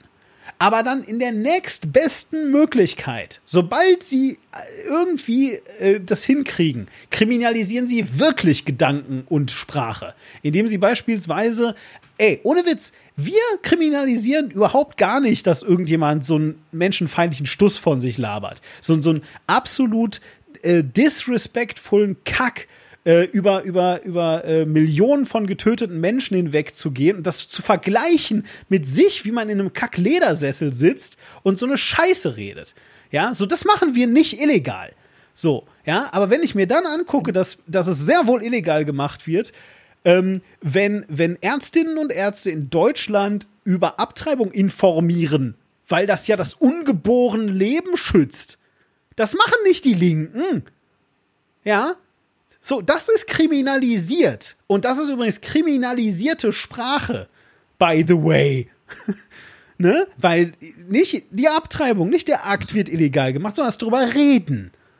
Und ich denke jetzt gerade dran, wenn wir nur damit anfangen würden, was bei dir in der Schweiz die Rechten alles kriminalisieren, das, ach, da können ja. wir, da können so. wir eine eigene Sendung zu machen, da müssen wir uns Tobi nochmal einladen. Ja, aber jetzt mal ohne Witz. Und das ist, was mich an dieser Sache wirklich ernsthaft aufregt diese Sprechverbote, diese, diese, diese Denkverbote will ich jetzt wirklich nicht sagen, aber diese Sprechverbote, diese äh, Verbote, Dinge auszudrücken, aufs Tableau zu bringen, irgendwie darüber zu, zu diskutieren und zu sprechen, werden immer von rechts diskreditiert. Jedes Mal. So, und dann sich hinsetzen auf eine Bühne und zu sagen, ich darf mich hier zwar hinsetzen und damit meinen Lebensunterhalt bestreiten, aber irgendwie fühle ich mich wie ein Krimineller. Was? Hat der Lack gesoffen? Was ist los mit dem? Raff ich nicht. So. Puh, okay. Der spricht für, für sein Publikum. Er sich, Ich will ihm nicht vorwerfen, dass er das, was er sagt, nicht selbst auch glaubt. Ja. Weil das weiß ich nicht. Dazu kenne ich ihn nicht. Ähm, ich gehe einfach mal äh, im besten Wissen und Gewissen davon aus, dass äh, er das, was er sagt, auch so meint und dass äh, er wirklich die Überzeugung ist, das ist so. So, was er da aber macht, er äh, vermischt dieses, Ja. äh, diesen Begriff von Rass Rassismus und Rasse als soziales Konstrukt mit der alten Definition von Rassismus als äh, charakterliche Verfehlung. Ja, äh, der, der vermischt sowieso eine ganze Menge, wenn ich das mal so sagen darf. Denn ich möchte ähm, genau hier, an dieser Stelle, bei diesem Typen, jetzt nämlich ganz gerne mal diesen Sidetrack aufmachen und äh, dich auch mal was fragen. Ja, So. los. Ja, wer ist denn eigentlich, mein lieber Quink, ja, Ernst Nolte? Ernst Nolte, das ist ein Mann mit einem wunderschönen Vornamen. Also ich finde den Vornamen Ernst einfach dadurch, dass es auch ein Wort ist, ähm, äh, äh, tatsächlich relativ lustig irgendwie. Gerade weil es so ernst ist. nee, das ist natürlich ein Historiker. Ja, okay, gut. Und wer ist ähm, äh, deiner Meinung nach Jürgen Habermas? Das ist ein Philosoph, den kennt man. Ja. Der, der lebt, glaube ich, sogar noch, nicht wahr? Korrekt. Das war der, macht Mensch. sich, der macht sich mittlerweile äh, bisschen bemerkbar mit, äh, mit so Takes, äh, die eher pro Richtung Querdenkversucher geht. Er ist ja auch schon alt. Also, äh, wir haben es gerade vor der Sendung, äh, ich, hab, ich wusste gar nicht, dass er noch lebt und äh, bin ganz überrascht, dass der Mensch halt fast 100 Jahre alt ist. Ähm, 91? Nee, ein bisschen älter sogar. Äh, 92, glaube ich. Ähm, egal. Also, ja, ist er schon was älter. Und ähm, so, und was haben die beiden miteinander zu tun? Weißt du das? Nee, das weiß ich nicht. Genau, und das habe ich nämlich erst kürzlich gelernt und deswegen finde ich es nämlich so extrem interessant. Die beiden haben maßgeblich äh, den sogenannten Historikerstreit angefacht und auch ausgetragen. Sie waren nicht die einzigen, ja, ähm, sonst ähm, äh, würde man es jetzt zum Beispiel die Habermas-Kontroverse nennen, tut man übrigens, by the way. Ähm, und der Historikerstreit ist also ähm, um 1986, 87 oder relativ genau in dieser Zeit, das ging ungefähr ein Jahr lang, ist also eine, eine äh, sehr öffentliche Debatte gewesen. Ähm, und es gibt einen Podcast dazu, den kann ich euch sehr empfehlen. Ähm, das ist von, von Vrind, äh, der Geschichtsunterricht, mit Matthias von Hellfeld, der das alles sehr viel besser erklären kann als ich. Damit ihr jetzt aber nicht ähm, äh, ganz wild rumsuchen müsst und so, oh Gott, was, wer, wie, äh, äh, Habermas und äh, Nolte und, oh Gott, was, ich verstehe nichts. Habe ich euch ein paar Takes daraus mal mitgenommen. Ähm, und ich habe die nämlich deswegen mitgenommen, weil das super faszinierend ist. Denn wenn nämlich ähm, unser äh, guter Herr, wie heißt er jetzt, Peterson oder Patterson? Peterson. Peterson, okay, also. Wenn nämlich Jordan Peterson ähm, ähm, äh, zufälligerweise äh, sich ein bisschen mit der Geschichte des 20. Jahrhunderts ausgetauscht äh, hätte, nee, ähm, äh, beschäftigt hätte, wollte ich sagen. So. Wenn er sich ein bisschen mit der Geschichte, Geschichte des auf einen Kaffee treffen. 20. Jahrhunderts beschäftigt hätte, dann hätte er vielleicht unter Umständen auch darauf kommen können, dass es noch so ein anderes, so eine andere Vernichtung von Menschen gab in der Zeit, ähm, die alle auch in Sippenhaft genommen wurden. Übrigens nicht nur Juden, ähm, ja. Äh, der, der, der Holocaust wurde auch an anderen Menschen vollzogen. Die Shoah allerdings ist natürlich trotzdem immer noch ähm, ohne Vergleich. So, aber äh, trotzdem, äh, ja, ich, also es gab da noch so ein zweites Regime, sage ich jetzt einmal mal. Die haben auch äh, ein paar Verbrechen begangen und Menschen ähm, äh, tatsächlich industriell vernichtet. Und vielleicht hätte ihm das ja auffallen können. Und vielleicht hätte ihm auch auffallen können, dass das so ein Land gibt, das im Gegensatz zu sehr, sehr, sehr, sehr vielen anderen Ländern auf der Welt, wir reden gerade übrigens über äh, Critical Race Theory, ja, und darüber, dass sich US-Amerikaner jedweder Couleur so ein bisschen davor zieren, ähm, Für alle, sich, die später eingeschaltet haben. sich, sich äh, damit auseinanderzusetzen. So. Und man kann jetzt vieles sagen, aber man, man kann also mal wirklich sagen, ähm, Deutschland hat, äh, viele sagen ja, der, also, nee, nicht viele, Entschuldigung, ähm, eine kleine laute Minderheit, die äh, bescheuerte Quatschparteien wählen, und ich rede hierbei nicht von der Partei, die Partei, ähm, äh, die reden ja derzeit vom Schuldkult, ja, ähm, und äh, meinen damit natürlich, dass sich Deutschland tatsächlich im Vergleich, äh, im, im Gegensatz zu sehr, sehr vielen anderen Ländern auf der Welt zumindest mit diesem einen Verbrechen äh, des Holocausts, äh, das sie begangen haben, äh, auseinandergesetzt hat. Das heißt noch lange nicht, dass ähm, der deutsche Staat beziehungsweise die Deutschen im Allgemeinen alles total richtig gemacht haben, aber zumindest ähm, brechen wir, also, also zu, zumindest bestellen wir keine Diplomaten ein, wenn irgendjemand auf der Welt sagt, dass wir vielleicht äh, den Holocaust zu verantworten hätten. Ja, ähm, Nee, das, das, das kann doch nicht sein. Lieber, das, das, lieber Herr Erdogan mit deinem eigenen Völkermord, den du äh, Ja. an den Armeniern zu verantworten Ja. hast. So, Ich meine ne? das nicht ernst. Ich weiß, dass wir den Holocaust zu verantworten haben. Ich will hier nichts leugnen oder so. Nein, nein, aber jetzt mal im Ernst. Ne? Und ähm, so, also äh, jedenfalls, äh, kurzum, er hätte also äh, darauf kommen können, dass es den Holocaust gab, äh, der Herr Peterson. Und vielleicht wäre er tatsächlich dann eben auch irgendwann über den Historikerstreit gestolpert. Der war nämlich gar nicht so unbekannt. Und der hat eine ganz wichtige Sache verhandelt. Nämlich die Frage, ja, ähm, ist Deutschland eigentlich echt schuld? ja. Ähm, an dem, Ja, wie es im- gelaufen Im ist. philosophischen Sinne kann man ja die Frage ruhig nochmal stellen. Und zwar, warte, pass auf, jetzt kommt's aber. Nicht am Krieg, sondern am Holocaust. So. Und Sekunde. Ja, Wenn wir annehmen, dass die Möglichkeit besteht, dass Deutschland nicht schuld ist, wer bleibt dann als Schuldiger? Ja, das ist eine gute Frage, Quink. Sehr gut. Auf einmal werden ein paar mehr meiner Haare grau. Ja, als hättest du es gewusst, was jetzt kommt. Äh, wusstest du natürlich wirklich nicht. Ähm, aber hören wir es uns doch mal an. So, ähm, denn äh, Ernst Nolte, der Mensch mit dem super sympathischen Vornamen, du erinnerst dich. Äh, Ja. der, hat dazu was, der hat dazu was zu sagen. Und äh, was er zu sagen hatte, das zitiert uns jetzt mal der Matthias von Hellfeld, selber Historiker und äh, eben gemeinsam mit, mit Holgi in Vrindt dann äh, der Host äh, der Sendung. Ähm, wobei das Konzept da so ein bisschen ist wie unseres heute. Also äh, Matthias hat sehr viel Ahnung und Holgi nicht. ähm, gut, und also der Matthias zitiert uns, das geht ungefähr eine Minute, wir hören mal rein. Also der Nolte fragt, was waren eigentlich die historischen Ursachen dieses NS-Genozids an den europäischen Juden?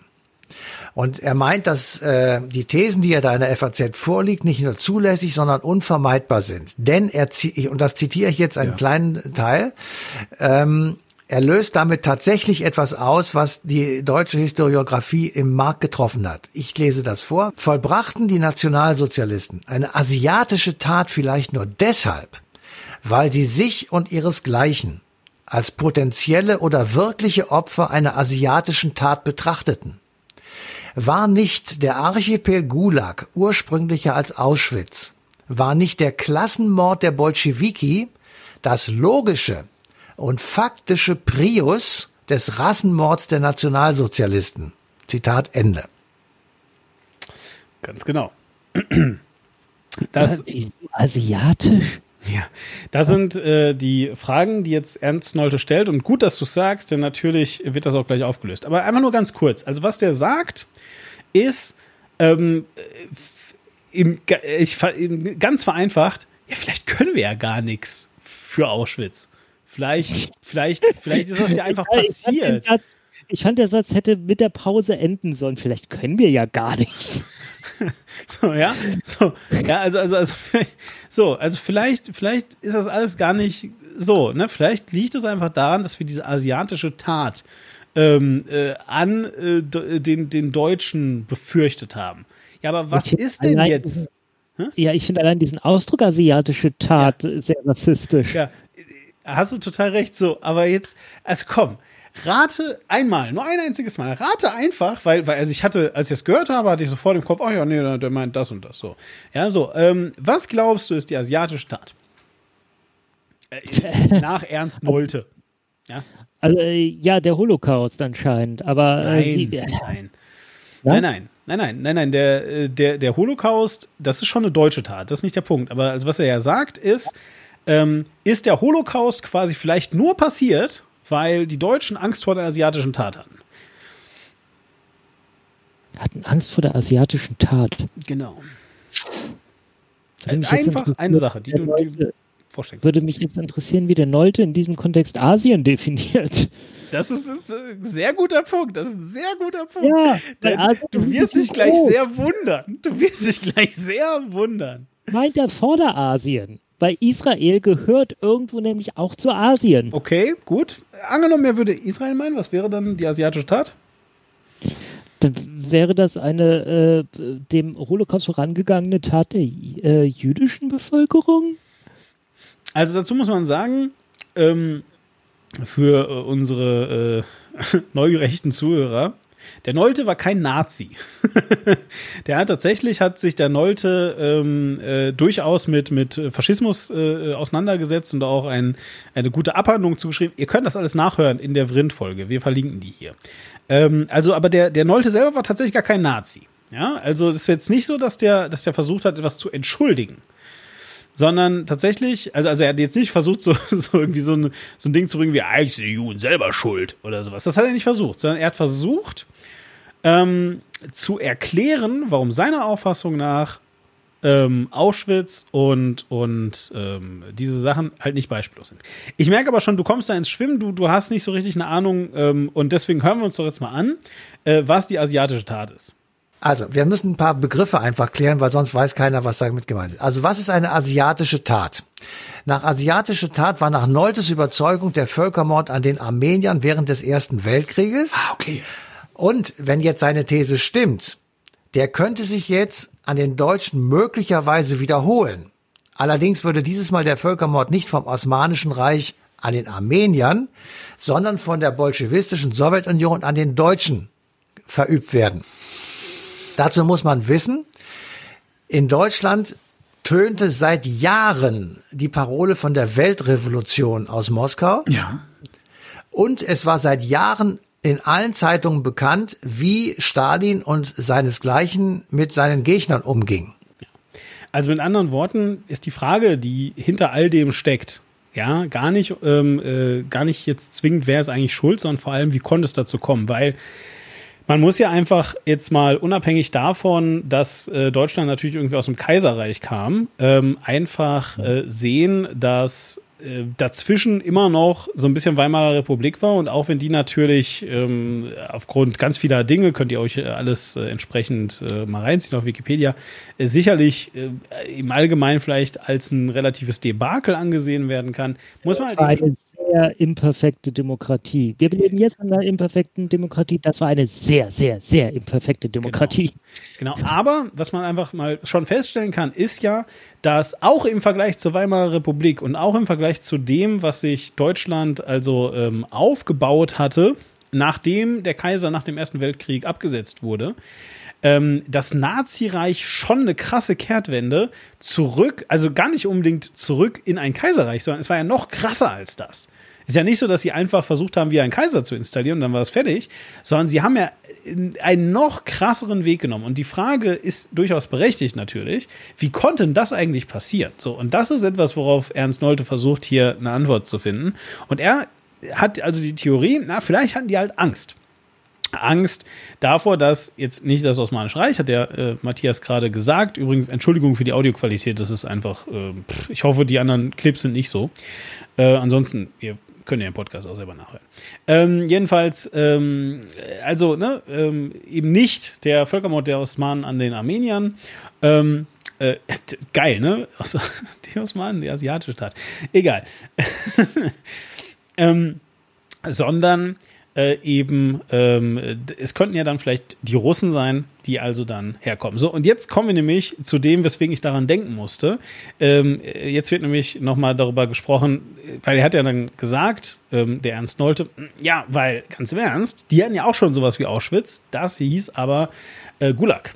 So. Ja, und jetzt die Frage, was ist eigentlich ein Gulag? Zweiter Begriff, Gulag. Das ist ein Begriff, oder das ist der Begriff für das System von Straflagern, also Internierungs-, Konzentrations-, Arbeitslagern, die es schon in der Zarenzeit, also vor 1917 gegeben hat. Und als dann der russische Bürgerkrieg im Sommer 1918 sozusagen auf seinem Höhepunkt war, wusste Lenin sich nicht mehr anders zu helfen, als dieses eigentlich verhasste Lagersystem, weil da viele Bolschewiki auch drin gesessen haben, gegen Kulaken, Popen und Soldaten der Weißen Armee wieder in Kraft zu setzen. Die Kulaken, das waren die landbesitzenden Bauern. Mhm. Und die Weiße Armee war der Gegensatz zur Roten Armee von den alliierten Siegern des Ersten Weltkriegs unterstützt, die gegen Lenins Bolschewisten gekämpft haben.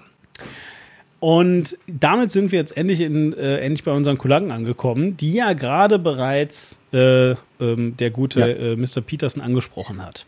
Und an der Stelle lass uns damit einführen. Bei Peterson klang das so aufgrund des Vergleiches, den er zog, als seien die Kulaken ein äh, äh, eine Race, eine äh, genau. äh, Exakt. Rasse. Das sind sie nicht. Nein, das sind sie, sind gar nicht. Klasse.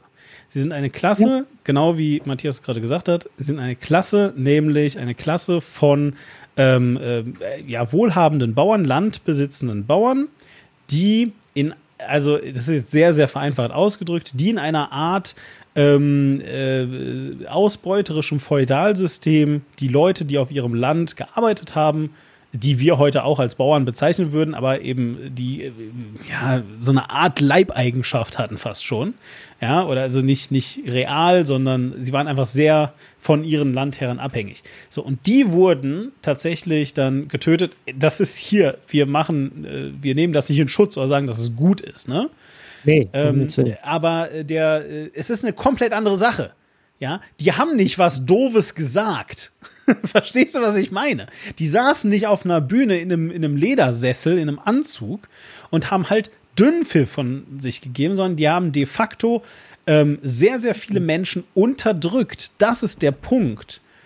Ja, diese Wut, die sich da aufgestaut hat gegen sie, kommt garantiert von einem System, auch äh, an, an, an dem die Kulaken auch einfach nur teilgenommen haben. Und das Lass es mich kurz so ja. formulieren. Die Wut gegen die Kulaken ist äh, historisch, psychologisch nachvollziehbar. Ja. Sie ist nicht zu rechtfertigen, aber genau. sie ist nachvollziehbar. Genau. Die Wut gegen, äh, wenn eine solche Wut gegen John Peterson bestünde, wäre das nicht nachzuvollziehen, weil ja. das wäre absolut irrationaler genau. Blödsinn. So.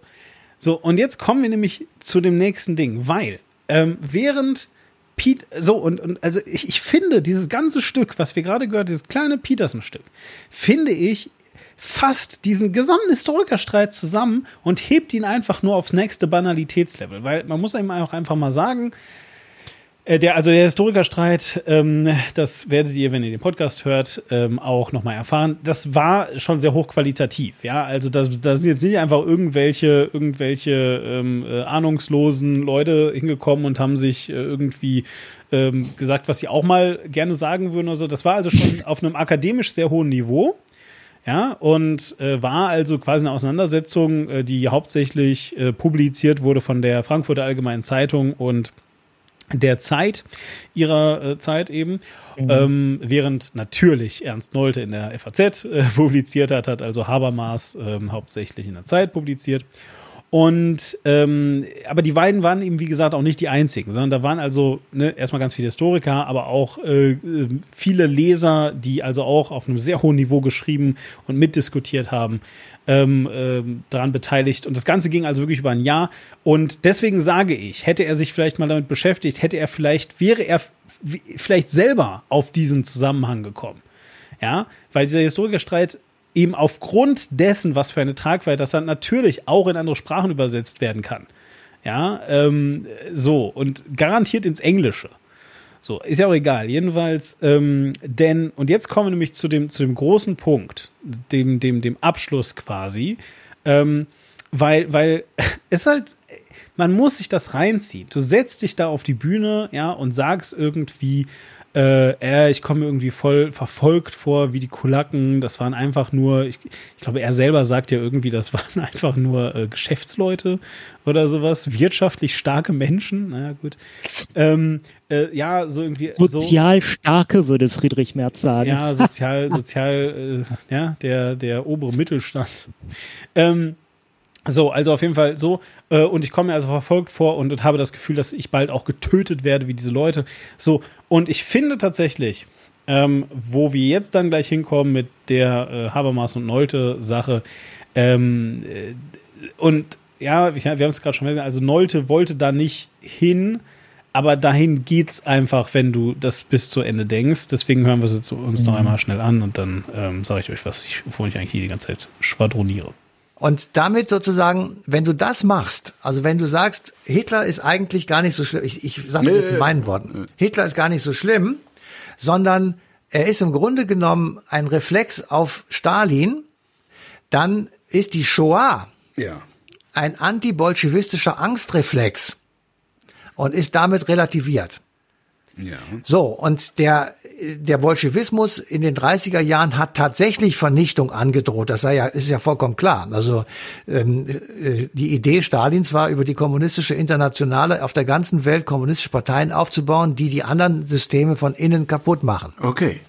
So, weil er wollte natürlich die äh, äh Revolution auf der ganzen Welt haben, das ist doch vollkommen klar.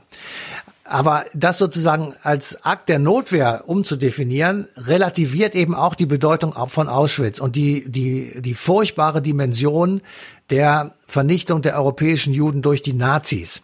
Du kannst sozusagen die Vernichtung der Bauern, und das war ja der Versuch, der dahinter steckte, nicht mit der Vernichtung der Juden gleichsetzen. Selbst wenn es zeitlich erst die Vernichtung der Bauern in der Ukraine gegeben hat und dann äh, die Shoah. So, und genau dieses Ding ist einfach, was Peterson mal echt, und das lege ich jeder Person ans Herz, wirklich Leute, wenn ihr konservativ seid oder konservative Gedanken habt, wenn ihr Leute kennt, die das sind, das ist nichts, worüber man mad sein muss, worüber, wo, weswegen man böse sein muss mit denen. Das passiert halt, ja. Leute, Leute äh, werden erstmal älter, dadurch wird man konservativer. Es gibt gewisse äh, Präferenzen, die man haben kann, die können einen konservativ machen und so. Das ist alles erstmal fair. So, und ähm, an, an einem schlechten System festzuhalten, weil man Angst hat, dass das nächste System noch schlechter werden könnte, ist erstmal vielleicht nicht rational, ähm, äh, aber es ist zumindest erstmal eine, eine, eine nachvollziehbare Angst. Aber ey, bevor man so einen Scheiß von sich gibt, ja, und solche Vergleiche zieht, ähm, könnte man sich vielleicht wenigstens mal informieren, worum es eigentlich geht. Ja, und, und, und in was für, in was für Fußstapfen man da tritt, indem man den großen Vergleich aufmacht, verfolgt zu werden oder wie gesagt, in, in äh, Konzentrationslager eingesperrt zu werden ähm, und so weiter. Dass der Peterson nicht so doll mit dem Holocaust irgendwas anfangen kann, sei ihm gegönnt. Er ist Kanadier, da hat er Glück gehabt, ist ja schön für ihn. Ähm, das heißt aber noch lange nicht, dass der äh, deswegen in seiner Historie der Welt nicht stattgefunden hat. So, und das bedeutet eben auch, dass wenn du dich einmal in diese, diese Fußstapfen begibst, dir zu überlegen, hm, ja, also vielleicht ist es ja so ähnlich wie die Gulags, ja, dann begibst du dich auch in die Fußstapfen, andere Dinge zu relativieren. So, und ich meine, selbst wenn du nicht den Holocaust damit relativierst, musst du ja gar nicht. Du relativierst alleine schon das Töten von Millionen von ähm, äh, ja, äh, Menschen der, der, der Weißen Armee und eben äh, Kulaken und Popen. So, ja, wir wissen natürlich, kanadische Regimenter haben auch im Zweiten Weltkrieg gegen die Nazis gekämpft, natürlich. Alles fair. Das Teil ja. des Commonwealths. Aber man muss da auch. Aber, aber das scheint ihr ja vergessen zu haben. Nee, auch wenn es eigentlich untrennbar ist, muss man durchaus zwischen äh, dem Zweiten Weltkrieg und dem Holocaust, finde ich, ein bisschen unterscheiden, das ein bisschen trennen, weil äh, genau. das sind zwei unterschiedliche Erlebnisse, die Leute gehabt haben. Die äh, Kampfflieger, die da auf Deutschland die Bomben geworfen haben, die haben von den Konzentrationslagern sehr wenig mitbekommen. Genau, so, aber nochmal, falls ihr also immer noch das Gefühl habt, dass das jetzt totaler Derail ist, ist es halt nicht, weil wir müssen einfach mal gerade sehen, dass wir äh, die Generation sind, die ähm, miterlebt, wie alle Überlebenden des Zweiten Weltkrieges langsam sterben, einfach weil sie Ja. alt sind. Meine So. Großeltern. Ja. Ne? Und ähm, äh, wir müssen also, wie gesagt, miterleben, wie, wie, wie das passiert und miterleben, wie also ähm, ja, dieses kollektive Wissen um diese Taten langsam verschütt geht. Und dann kommt ein Jordan Peterson genau in dieser Zeit an und schwafelt irgendeinen Scheiß von Kulaken, buchstabiert das irgendwie, fühlt sich dabei super schlau, erzählt irgendwas von, wer sich einmal mit der Geschichte des 20. Jahrhunderts, der weiß das. Ja, so und verdreht dabei die Geschichtsfakten noch und nöcher, nur um auch noch ein ganz schlechtes, einen ganz schlechten Vergleich einfach anzustreben. Ja, der irgendwie darauf hinausläuft, dass er persönlich in einem ähm, Anzug auf einem Ledersessel sitzend sich vorkommt wie in einem KZ. Wow. Möchtest du etwa behaupten, wow. im KZ gab es keine Ledersessel? Ja, tatsächlich möchte ich das behaupten. Ich glaube, egal, nee, komm, ist gut. Ich habe mal jemanden kennengelernt, äh, der, der, der war selbst jüdisch, deswegen hat er sich eingebildet, das zu dürfen und hat äh, Leute angesprochen, äh, beziehungsweise wenn er neue Leute kennengelernt hat, hat er die erstmal getestet, indem er denen was erzählt hat, wie äh, über Holocaust, äh, über Auschwitz wird viel Blödsinn erzählt. Alle reden über die Gaskammer, niemand erwähnt das Riesenrad. Gut. Er, Ich habe ihm gesagt, ja, und die SS hatte, äh, hatte Totenköpfe vorne auf äh, ihren Mützen. Niemand kann sagen, dass sie nicht gewarnt waren. Und daraufhin waren wir Freunde, was ich sehr seltsam fand. Äh, äh, ja, gut. äh, So, also ich äh, sage ja nicht, dass man keinen Humor oder Witze. Es gibt ja auch diesen Witz, Hitler Nee. tötete, Hitler, Hitler tötete 6,5 Millionen Juden und einen Clown. Warum denn der Clown? Keiner fragt nach den Juden. Ja, danke. Äh, Also, lass uns äh, jetzt mal nicht diesen Weg gehen ähm, und endlich wieder zur Critical Race Theory kommen, denn du hast mir den Jordan. Ach so, ja, richtig. Ja, Ja. so du hast mir den Jordan Peterson ja eigentlich gar nicht gezeigt, weil du mit mir über den Zweiten Weltkrieg oder Kulaken oder äh, sonst was reden wolltest. Nee, weil ich äh, die Debatte zeigen wollte, weil Genau. ja, Jordan Peterson ist ein sehr großer Teil dieser Debatte, weil er, er ist jemand mit enormem Einfluss. Also wer den noch nicht kannte, äh, die Alt-Right, die äh, ist halt total begeistert und auch Leute, sehr viele Leute, die ich kenne, die gar nicht wissen, dass der bei der Alt-Right so beliebt ist. Also äh, sehr viele Leute, die den einfach deswegen gut finden, weil der auch mal äh, einen Gegentake zu dem äh, der sehr strengen linken Auslegung äh, von gewissen Dingen gibt. Äh, und weil der auch mal, ähm, er ist auch tatsächlich äh, wohl in Debatten ein sehr guter Rhetoriker, der äh, da einfach in so einer Konkurrenzsituation mit anderen Leuten auf einer Bühne gut funktioniert. Und der hat wohl mal eine Reporterin, die ihn auf seinen Antifeminismus ansprach, regelrecht, äh, also auf Mäuschengröße runtergeredet. Schön. Herzlichen Glückwunsch, I guess. Finde ich nicht. Also ich habe ich habe ihn kennengelernt durch eine sehr unangenehme Diskussion mit jemandem, den äh, ich bis dahin eigentlich recht gut mochte. Der hat dann aber wirklich mich zugebombt mit irgendwelchen Links zwei Stunden Talks von Peterson und äh, nein, White Privilege gibt es nicht und was für eine Scheiße und guck dir das an, guck dir das an und der hat einfach versucht, mich in der Diskussion zu überwältigen. Und wenn das äh, also es ist jetzt natürlich ziemlich weit hergeholt von meiner Experience mit einem Fan von Peterson auf Peterson zu schließen. Aber wenn das die Strategie ist, dann äh, nee, so macht man es nicht. Ja, so, nicht? Und ähm, ich glaube halt aber auch einfach, also ich frage mich halt eben einfach wirklich, was möchte er denn jetzt dann eigentlich da sagen? Verstehst du? Also, was ist denn jetzt seine ähm, These? Vielleicht kommen wir darauf jetzt endlich mal zu sprechen. Ich meine, wir haben jetzt wirklich, was haben wir jetzt da? So, du, du hast mir jetzt wirklich haarklein erklärt, was ist eigentlich ähm, äh, die, die Critical Race Theory? Woher kommt sie? Wo hatte sie plus minus ihre Anfänge? Äh, wie wurde sie aufgenommen?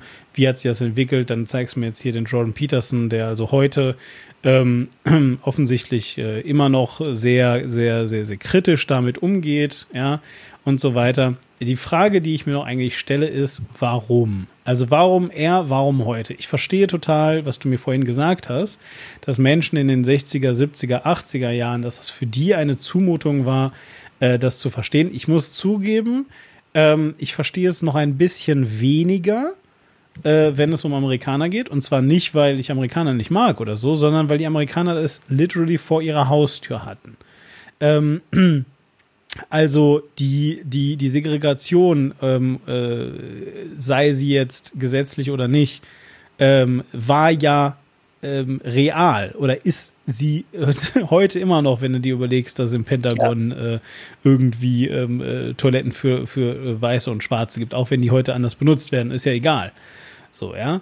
Ähm, so, die, die ist ja omnipräsent. Das ist also tatsächlich sehr gut zu vergleichen mit, mit der, mit der ähm, 60er-Jahre-Bewegung in Deutschland, wo die ganzen ähm, äh, gerade 20 Jahre alt gewordenen Leute realisieren, dass ihre Eltern im Zweifelsfall bei der SA, SS oder äh, Wehrmacht oder sonst was gedient haben und sonst was gemacht haben.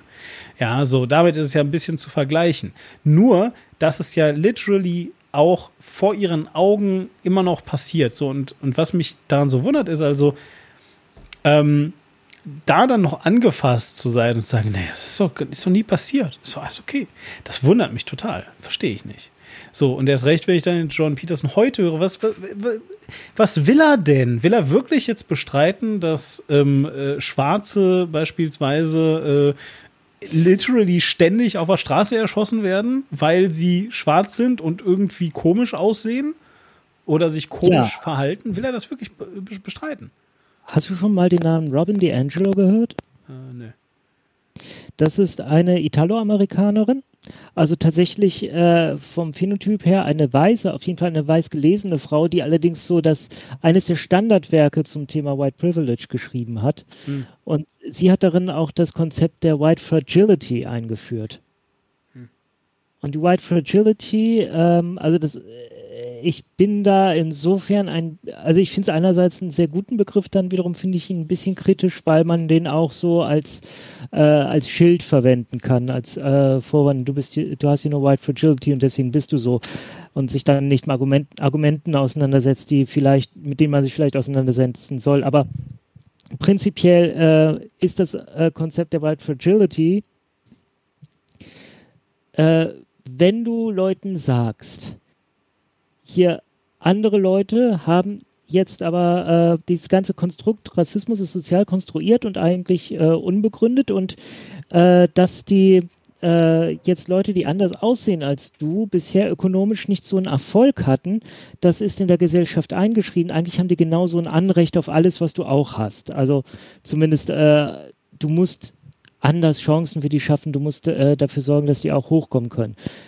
Dann löst das in in diesen White-Menschen, also äh, Leute, die weiß sind, weil sie eben zu der äh, weiß gelesenen Mehrheit gehören. Ich hatte das eingangs ja erklärt. Mhm.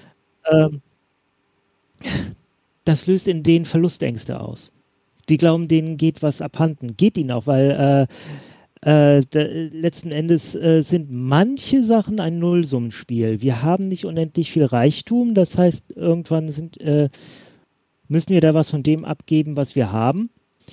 Viele andere Sachen, wie zum Beispiel Rechte und so, sind kein Nullsummenspiel. Wir haben die verdammte Pflicht, dafür zu sorgen, dass alle Menschen zumindest annähernd gleich behandelt werden oder so behandelt werden, äh, wie es ihnen als Menschen zusteht. Ich würde aber auch so weit gehen zu sagen, dass Reichtum kein, keine, ähm, Reichtum ist ein theoretisches Konstrukt, super theoretisch. Du kannst, mh, hm, du kannst eine ich war, da, ich war mit einem Video zu genau dem Thema für einen Webvideopreis nominiert. Echt, Aha. das ist der Fall, ja. Hm. Ich habe darüber gesprochen, dass Geld ja nur ein Konstrukt ist und äh, Reichtum folgt ja direkt daraus, dass das ja. ein Konstrukt ist. Ähm, so, wir müssten halt einfach nur anfangen, und das ist jetzt gerade nicht der richtige Podcast, dafür können wir gerne mal drüber sprechen. Gerne übrigens auch mit ähm, einer äh, Wirtschaftswissenschaftlerin aus unserer Hörerschaft, sollten wir da jemanden haben, meldet uns, äh, meld, meldet uns bei euch, meldet euch bei uns. ähm, ähm, Fände ich, fänd ich eigentlich ganz interessant. Ich glaube ähm, nämlich ähm, zu wissen, dass äh, es durchaus möglich ist, unser hochtheoretisches äh, Wirtschaftssystem umzubauen, ohne es kaputt zu machen. Ähm, indem wir einfach Werte von bestimmten Dingen anders definieren. Ja, aber das ist jetzt vielleicht gar nicht das äh, richtige Thema dafür. So, ähm, was ich einfach vermisse an der aktuellen Diskussion ist irgendein neues Argument. Gibt es irgendetwas, was die Alt-Right, ich meine überhaupt, fangen wir doch mal da nochmal schnell an. Alt-Right habe ich vor zehn Jahren oder so das erste Mal gehört, glaube ich. Ungefähr, da hat mir das jemand also mit, mit leuchtenden Augen erzählt, dass die Alt-Right endlich die Antwort ist, weil es sind keine Nazis, aber sie setzen sich für konservative Themen ein. Ist das nicht toll? Der stellt sich raus, sind doch Nazis. Ja. Mhm. Und das war also alles noch vor hier den ganzen Gates, äh, Gamergate und weiß ja geil was. Also ist ja egal. Ähm, Bill Gates. Bill Gates. ja, also jedenfalls erzählte mir das also mit leuchtenden Augen, dass die Alt-Right so toll ist. Ist ernsthaft eigentlich mal irgendeine neue These daraus gefallen? Ich, hier, Ernst Nolte, das muss man jetzt mal sagen, also ja, nochmal, die Idee ist ja immerhin neu gewesen, ja. So, er, ich halte sie für Quatsch, was äh, der dann am Ende da irgendwie. Also ich, ich, glaube, er hat sich einfach in die völlig falsche Richtung bewegt. Auf der anderen Hand muss man natürlich sagen, ähm, nochmal, er wollte ja nichts entschuldigen, sondern er wollte ja was erklären. Er wollte ja wissen, wie konnte es dazu kommen. Ja, aber trotzdem, wo er halt gelandet ist, ist dann quasi bei der Holocaust-Relativierung. Ist ja aber auch egal. Ähm, äh, zurück zu unserem Ding jetzt hier. Gibt es denn irgendetwas, was die Alt-Right wirklich mal auf den Tisch gelegt hat? Irgendeine Theorie? Oder ist es ein reiner Abwehr, ist es eine reine Abwehrbewegung äh, gegen, das muss man jetzt auch mal sagen, eine These aus den 60er, 70er Jahren, die natürlich heutzutage so, wie sie in den 60er, 70er Jahren vorgetragen wurde, nicht mehr eins zu eins zu übernehmen ist. Aus ganz, ganz vielen Gründen. Äh, die sich natürlich weiterentwickelt haben muss, weil sich unsere Gesellschaft weiterentwickelt und weil ganz viele Dinge, die wahrscheinlich damals gesagt wurden, irgendwann auch widerlegt wurden äh, oder sich bestätigt haben, über die man heute äh, eigentlich nicht mehr reden müsste und und und. Ja, so ähm, gibt es irgendwas, was was die Alt-Right dem entgegenzusetzen hat, außer irgend so Typen äh, in einem Anzug auf einem Ledersessel auf einer Bühne?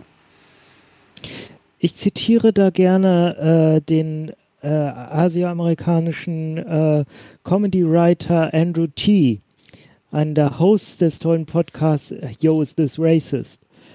Äh, der sagte, dass, äh, also es gibt in den USA relativ häufig Versuche, äh, diese ganzen Fake News Shows, also äh, hier äh, Daily Show, Last Week Tonight und so, mhm. wo jemand äh, da sitzt und ähnlich in einem, wie in einem Newsformat äh, politisch relevante und aktuelle Dinge vorträgt.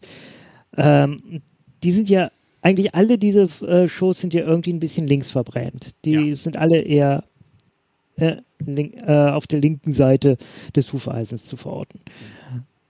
Ähm, ich hasse dich. Ja, es, erzähl weiter. Ja, gerne doch. Es gibt immer mal wieder Versuche von rechts auch so eine Show zu machen. Und äh, die scheitern meistens schon innerhalb der ersten Staffel. Und Andrew T. sagt dazu, äh, es ist jetzt kein würdiges Zitat, weil ich seinen äh, Wort, genauen Wortlaut nicht mehr weiß, aber er hat schon mehrfach äh, gesagt, they always fail because they don't have any new jokes. Hm. Ja. Die haben immer noch dieselben äh, Witze, also äh, für ihn sind das ja vor allem Rassisten, weil das sein Fokusthema ist. Rassisten haben halt immer noch dieselben rassistischen Witze wie in den 1920ern. Da, seitdem ist da kein neues Material dazu gekommen. Und ich meine, äh, vielleicht, ich meine, klar, ist ja, ist ja ein pointierter Spruch, den du jetzt gerade gesagt hast, den er da ja. gesagt hat, ist ja auch fein, ja, also so an sich fair, aber ähm, das Ganze hat ja auch noch einen darüber hinausgehenden wahren Kern. Ich glaube nämlich wirklich, dass ähm, einfach nur hingehen und eine und und und halt eine eine äh, sag ich mal Theorie kritisieren, angreifen ähm, und, und und dann glücklich sein, dass man äh, auf einer, wo auch immer während in einer Interviewsituation die interviewende Person so klein mit Hut gemacht hat und voll fertig gemacht hat. Das ist halt alles ähm, super cool, wenn du irgendwie dein autoritär gläubiges Publikum ähm, äh, dem mal eine Show bieten möchtest. Ja, dafür ist das ganz geil. Aber für alles andere ist es doch nicht zu gebrauchen. Und erst recht nicht, wenn du irgendwohin weiterkommen möchtest. Und das ist, was ich wirklich vermisse übrigens an, äh, ich will nicht sagen allen Konservativen, aber an vielen konservativen Menschen, dass der Default immer ist, dann lass uns doch gar nichts machen. Ja, und das ist immer so, das ist äh, auch, wenn es ums, ums äh, Gendern geht, ist es genau das gleiche Thema.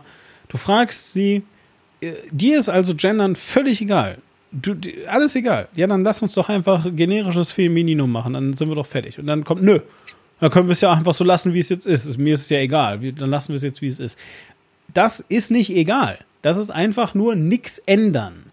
Aber nichts ändern geht halt leider nicht in einer Welt, die sich konstant ändert. Und dass sie sich konstant ändert, ist jetzt nicht eigentlich erst seit letztem Jahr ähm, offenbar. Das hätte man auch vorher schon merken können, unter Umständen vielleicht ja, wir leben nicht mehr auf einem großen Flammenball, der, der, der, irgendwie um die Sonne kreist, sondern wir haben hier irgendwie Kontinente. Dinosaurier gibt es auch nicht mehr, hat sich ganz viel schon verändert. Und äh, Dampfmaschinen benutzen wir heute auch seltener und all das hat sich auch alles verändert. Wir leben in einer Welt, die sich dauernd verändert. Und da dann hinzukommen und einfach nur in fundamentale Opposition gehen, ist, glaube ich, nicht einmal mehr konservativ weil es nämlich am Ende nicht nur keine neuen Ideen bringt, sondern sogar noch daran scheitert, das, was man eigentlich bewahren möchte, zu bewahren, weil es dann einfach weggeändert wird. Und zwar gar nicht mal von den bösen Leftists, sondern im Zweifelsfall von der Welt, dem Klimawandel, Corona, you name it, you name it, you name it. So. Und äh, das ist meine äh, Schlussthese zu diesem Ding. Hast du noch irgendwas? Ja, Rassismus gegen Weiße. Da wollen wir noch hin. Stimmt, du? du? hast mir gesagt, dass äh, du eine super überraschende Antwort darauf hast. Lass mich raten, ja, sie, ist, sie ist ja? Sie ist kein klares Nein. Hm, okay. Nach all dem, was glaubst du, ist meine äh, Antwort auf die Frage, gibt es Rassismus gegen Weiße?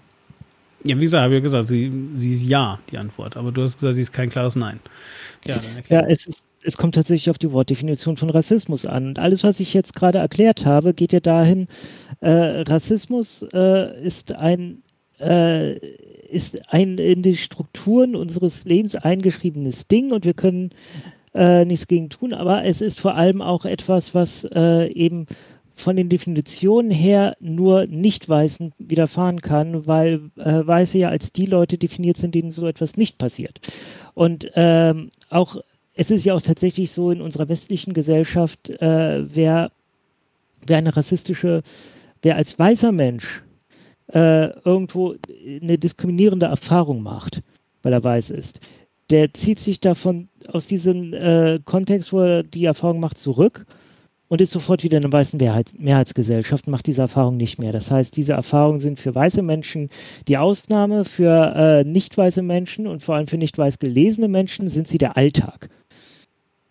Das ist der wichtige Unterschied. Und von da aus würde ich, von daher würde ich sagen, Rassismus gegen Weiße kann es nicht geben. Aber ich muss ja auch anerkennen, dass nach wie vor die Definition der meisten Leute von Rassismus ist, das ist etwas, was gemeine Leute gegen äh, andere machen aufgrund äh, von Hautfarbe. Mhm. Und das passiert ja. Das ja. Äh, ja. eben genau das, was ich gerade beschrieben habe. Du kannst mal irgendwo in Kontext geraten, äh, wo äh, du nicht Angehöriger der Mehrheit bist und wo du aufgrund Klar. deiner Hautfarbe diskriminiert wirst, sogar als Weißer. Das passiert. Ja. Und äh, nach dieser alten Definition von Rassismus wäre das eine rassistische Erfahrung. Ähm, ist äh, nach dieser neuen Race Theory, es ist definitiv eine diskriminierende Erfahrung, die muss auch anerkannt werden, das ist auch nicht schön und gegen so etwas sollte äh, man prinzipiell etwas tun. Man kann es halt Definitiv, weil halt das andere, was wir heute alles besprochen haben, das ist halt wahr. Rassismus ist in die Ras Gesellschaft eingeschrieben, das ist ein strukturelles Problem. Mhm. Ähm, das heißt auch, wir, man kann das punktuell, äh, natürlich kann man versuchen, es punktuell zu bekämpfen, wer äh, Rassismus, äh, sich des äh, blatanten Rassismus schuldig hat, äh, schuldig macht, der gehört auch dafür bestraft. Aber das äh, arme Leute, äh, sehr, sehr arme, verzweifelte Leute, die äh, begehen halt auch Eigentumsdelikte, also die stehlen was. Und das ist auch nicht in Ordnung, aber ähm, du musst halt, dadurch, dass du dann die Diebe bestrafst, tust du halt auch nichts gegen die Armut, die sie dazu äh, getrieben hat, das zu tun. Das ist Ähm, so, ja. Genau, und das Gleiche ist, wenn du was gegen äh, Rassisten tust, dann äh, tust du damit noch lange nicht was gegen den Rassismus. Und deswegen, äh, ja, also wir müssen anerkennen, diese Leute ähm, nach deren Definition des Wortes Rassismus, und das ist nach wie vor die vorherrschende Definition von Rassismus in der Gesellschaft, denn alles, was ich heute erklärt habe, das ist ja hochgradig theoretisch und vor allem in ak akademischen Kreisen äh, so anerkannt. Ich meine, du hast es ja heute, vor heute, ich habe es ja heute erklärt, dass das so in diesem Umfang noch nicht äh, gekannt. Genau. Korrekt. Ja, und deswegen äh, halte ich es für nicht die beste Idee, den Leuten einfach so von Latz zu knallen. Nein, du kannst keinen Rassismus erfahren, weil Rassismus gegen Weiße gibt es nicht. Sondern das muss man denen schon ein bisschen behutsam erklären, was man damit meint, wenn man das sagt. Und dass das äh, durchaus heißt, äh, wenn du eine diskriminierende Erfahrung gemacht hast, diese Verletzung, die du da erfahren hast, die ist real, die ist nur halt äh, ja, die als Einzelerlebnis hat die halt äh, einen ähnlichen Stellenwert vielleicht wie ein äh, sonstiger Rassismus, aber ein sonstiger Rassismus ist halt etwas, was andauernd da ist und du hattest jetzt so ein Erlebnis. Das ist halt das, wo man den Leuten viel mehr erklären muss, wie die Verhältnisse tatsächlich sind und wo man einfach, wie gesagt, ähm, wie ich gerade schon sagte, also Leuten etwas von Latz knallen ist halt nicht die beste Methode, um Verständnis für ein neues Konzept äh, zu erlangen. Und das ist, wo es mir gerade an Debatte, an der Debatte echt hakt. Ich würde sagen, dass das ein sehr, sehr schönes Schlusswort ist.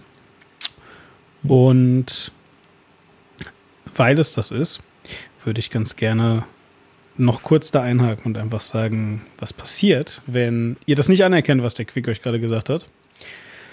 Und ihr einfach so irgendwelchen Leuten irgendeinen Kram, der in eurer komischen akademischen Blase funktioniert und total intelligent ist, einfach von Latz knallt, dann werdet ihr alle bedauerlicherweise Alice Schwarzer, die immer noch sagt, dass Pornografie immer Gewalt ist. Also, ich wünsche euch was. Ciao. Hast du mal Alice Schwarzer in einer Debatte erlebt? Äh, ja, leider. Ja, wenn ihr jemand widerspricht und sie dann immer so den Kopf nach hinten wirft und so. ja. Äh, aber hier, was ist eigentlich das äh, Wort blattant? Was ist das denn? Blatthand. Ach, blattant. Ja. Blatanter Äh, Rassismus, oder wie du es gerade gesagt hast.